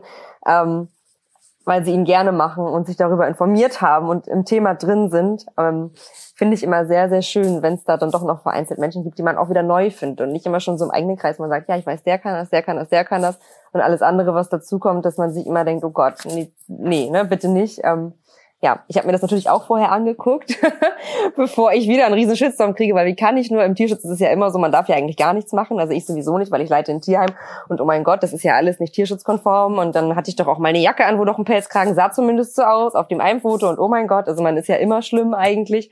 Ähm, von daher ähm, war ich doch sehr positiv überrascht und fand das auch sehr gut, also möchte ich auch mal an der Stelle sagen. Hat mich sehr gefreut. ja, mich auf jeden Fall auch, weil ich finde, so Austausch ist einfach ist einfach das Wichtigste und gerade auch, ähm, wo du es gerade so ansprichst, ne, wo wir jetzt hier viel über Tierschutz und Zucht und so weiter gesprochen haben, das sind Themen, die gehören zusammen. Das sind Themen, die kann man nicht voneinander trennen. Die kann man nicht in Blöcke teilen und sagen entweder oder oder sonst was. Wir merken, wie eng das alles miteinander verzahnt ist und wie wichtig das ist, dass alle Akteure dort drin auch miteinander sprechen, so wie wir heute kommunizieren und merken, das sind die Ebenen, wir können uns total verknüpfen, wir können uns ergänzen, wir können sowohl voneinander lernen als auch einander helfen. Und ähm, ja, solche Barrieren, die einfach so viel in unserer Gesellschaft dort auch einfach bestehen, die, ähm, ja, die müssen durchbrochen werden. Sehe ich auf jeden Fall auch so. Und wo du gerade nochmal das Thema, um da nochmal mal kurz, weil das ist mir noch sehr, sehr wichtig, ähm, das Thema Elva angesprochen hast. Ich sage immer, immerhin gibt's den bei Hundetrainern. Ne? Äh, in der Zucht gibt es so etwas äh, nicht in dem Maße. Ja, auch Hunde, die äh, Züchter, die gewerblich züchten, die müssen auch eine ähm, behördliche Genehmigung haben, aber das ist halt eine Minderheit und die Auflagen dort sind auch ähm, ja ein Witz, muss ich so sagen. Ansonsten kann wirklich jeder Hunde verpaaren, wie er lustig ist. Und gerade bei den Ausführungen, die du eben noch mal erzählt hast mit der, äh, mit der Mutterhündin und auch mit den Menschen, die du kennst, die dann Hunde verpaaren und gar nicht wissen, was los ist, das ist einfach Wahnsinn. Das ist Wahnsinn, dass es dort keine gesetzlichen Regelungen gibt, die das beschränken, obwohl das so dramatisch ist. Ne? Also es, Nutztierzucht, Nutztierhaltung, auf die auch so viel geschimpft wird und wo es auch sehr viel zu kritisieren gibt, definitiv. Aber dort gibt es zumindest gesetzliche Regelungen, was zum Beispiel Zuchtbestimmung angeht. Sowas haben wir nicht im, äh, im Hunde- und allgemein im Heimtierbereich. Wieso nicht? Wieso nicht? Das ist für mich unbegreiflich, weil das alleine schon so viele Riegel vorschieben könnte. Das ähm, ja, ist sehr, sehr schade. Ich hoffe, dass sich da vielleicht in der Zukunft mal etwas ändern wird. Auf jeden Fall möchte ich auch einiges dafür tun, dass sich was ändern wird in der Zukunft. Ja, es liegt mir sehr sehr, sehr, sehr am Herzen. Wird schon. Schaffen wir schon. läuft. Wir sind ja alle noch jung. Ja, man wir muss sich das so, jung Ja, ich habe da auch sehr große Hoffnung, ne? Das muss man ganz ehrlich sagen. Allein wie wir hier sitzen, die Möglichkeiten uns so auszutauschen, aus dem, man hat sich eigentlich vorher noch gar nicht richtig gekannt, man trifft sich, man kommt zusammen, man tauscht sich aus. Was da auch einfach entsteht, entsteht, das sind neue Möglichkeiten, in die ich auch wirklich sehr, sehr viel Hoffnung setze. Ja. Ja, sehe ich genauso. Und ich finde auch, man darf sich, also wie oft höre ich das mit, du kannst sie nicht alle retten. Und ich denke mir immer so, doch, muss ich denken, denke ich auch einfach. Wir können sie alle retten, das wird alles anders. Und ja, aber die Gesetze und du weißt doch, die Behörden und die machen doch eh nichts. Stimmt auch, wie oft habe ich ellenlange Recherchearbeiten an irgendwelche Ämter verschickt und zurückkommt. Ja, leider können wir da gar nichts machen. Ich denke mir, doch könnt ihr. Aber egal, ich mache es wieder und wieder und wieder, weil wenn man daran nicht mehr glaubt, und dass da irgendwie kein Antrieb mehr für findet. Und für mich ist jedes Tier und ich, was ich neu begegne, entweder ob es aus einer Qualzucht kommt oder wo ich genau weiß, da ist so viel Unrecht geschehen was ich vielleicht auch sogar zu Grabe tragen muss, wo ich mir denke, mein Gott, du bist jetzt für irgendwas gestorben und keiner wird es jemals wissen, so ein Antrieb zu sagen, okay, ich mache das so lange, bis es auch der Letzte verstanden hat, dass das nicht in Ordnung ist. Ähm, und ich glaube, wenn es davon, und es gibt davon ja hier offenbar mehrere Menschen, die das auch so sehen ähm, und dafür einstehen und dafür kämpfen. Und es muss gar nicht immer jeder der komplett selben Meinung und Ansicht sein. Es reicht ja, wenn man in die gleiche Richtung schwimmt. Und ich glaube, umso mehr Leute das werden, kann man definitiv was erreichen, ne? weil das ist immer so. Alle sagen immer, da kommt man nicht hin, bis halt vielleicht ein paar mehr Leute kommen und einfach hingehen. Und vielleicht können wir noch was reißen und richtig was ändern. Und ich glaube, das ist schon möglich. Auf jeden Fall, weil alleine jetzt schon durch die Situation, ich bin einfach so, ich muss gerade ehrlich sagen, ich bin so geflasht, dass ich das Glück habe, hier mit so drei, muss ich jetzt einfach so sagen, auch wenn es ein bisschen kitschig klingt, wirklich inspirierenden jungen Frauen zu sitzen, ja, die ähm, so viel Herzblut und Leidenschaft und Engagement für diese Sache aufbringen, dass ich gerade so richtig stolz bin, hier ein Teil dieser Runde zu sein und gerade noch mehr, mit kribbelt's richtig in den Fingern. Ich habe noch mehr Lust und irgendwie wirklich da, ich sag mal, noch mehr aufklärerisch tätig zu sein und zu sagen, ja, das sind so viele tolle Projekte und man lernt so viele tolle Leute kennen und man connectet sich und so, lasst uns das heraustragen. Also die wirklich dieses so, ich bin gerade, obwohl wir ja ein durchaus sehr schwieriges und trauriges und elendes Thema gerade besprochen haben, habe ich hier daraus total so eine Art von Kraft geschöpft zu sagen, ja, das muss man, let's go, people. Lasst uns, das, lasst uns loslegen. Ja, also. Ja, ja, ja, auf jeden Fall. Also jedes Mal nach so einem Gespräch bin ich auch höchst motiviert und ähm, ich kann äh, dem nur beifügen oder nur na. Zustimmen. Jetzt bin ich schon ganz platt von den ganzen lieben Worten. Hier, Wahnsinn, ganz aus dem Konzept gebracht. Ja, ich kann mich dem natürlich nur anschließen. da ist noch jemand begeistert. ähm, ja, äh, macht mir unglaublich Spaß, hier mit euch zu sitzen und ähm, ich danke euch, äh, dass ihr dabei wart und es war wirklich ein tolles Gespräch und äh, ich hoffe, dass unsere Hörer und Hörerinnen wirklich jetzt einiges mitnehmen konnten und ähm, ja, und dass wir vielleicht auch noch im Nachhinein zu dem Thema, weil ich glaube, es ist auf jeden Fall notwendig, noch einigen Austausch haben werden und ähm, freue mich da auch ganz doll drauf und ja, danke, dass ihr da wart. Danke, dass ihr Gast wart hier in unserem Talk. Jesse und ich hier als Talker gerne. und ihr als unsere Gäste. Ja, immer wieder gerne. Ja, und vielleicht hören wir uns ja auch wieder. Ähm, war auf jeden Fall sehr, sehr schön. Ich bedanke mich und ich wünsche euch noch einen schönen Tag, eine äh, schöne Woche und hoffentlich, dass, ähm, ja, ich sag mal so, diese dunkle Wolke, die wir heute auch so ein bisschen draufgelegt haben, dass wir doch noch ein bisschen Licht im Dunkeln finden. Dankeschön. Tschüss. Bis ganz, Danke. Bis ganz bald. Bis Ciao. Ja, wow, was für eine Runde. Wir hätten, glaube ich, noch eine ganze, ganze Weile weiter diskutieren können. Denn wie du vielleicht gemerkt hast, konnten wir in den zweieinhalb Stunden noch lange nicht alles abdecken, was in der aktuellen Situation erwähnenswert gewesen wäre. Ja, und wenn dir diese Folge gefallen hat, dann freue ich mich natürlich sehr, wenn du sie teilst, denn ich denke tatsächlich, dass dies ein Thema ist, von dem auf jeden Fall jeder Hundemensch einmal gehört haben sollte, beziehungsweise sich hiermit ein wenig auseinandergesetzt haben sollte.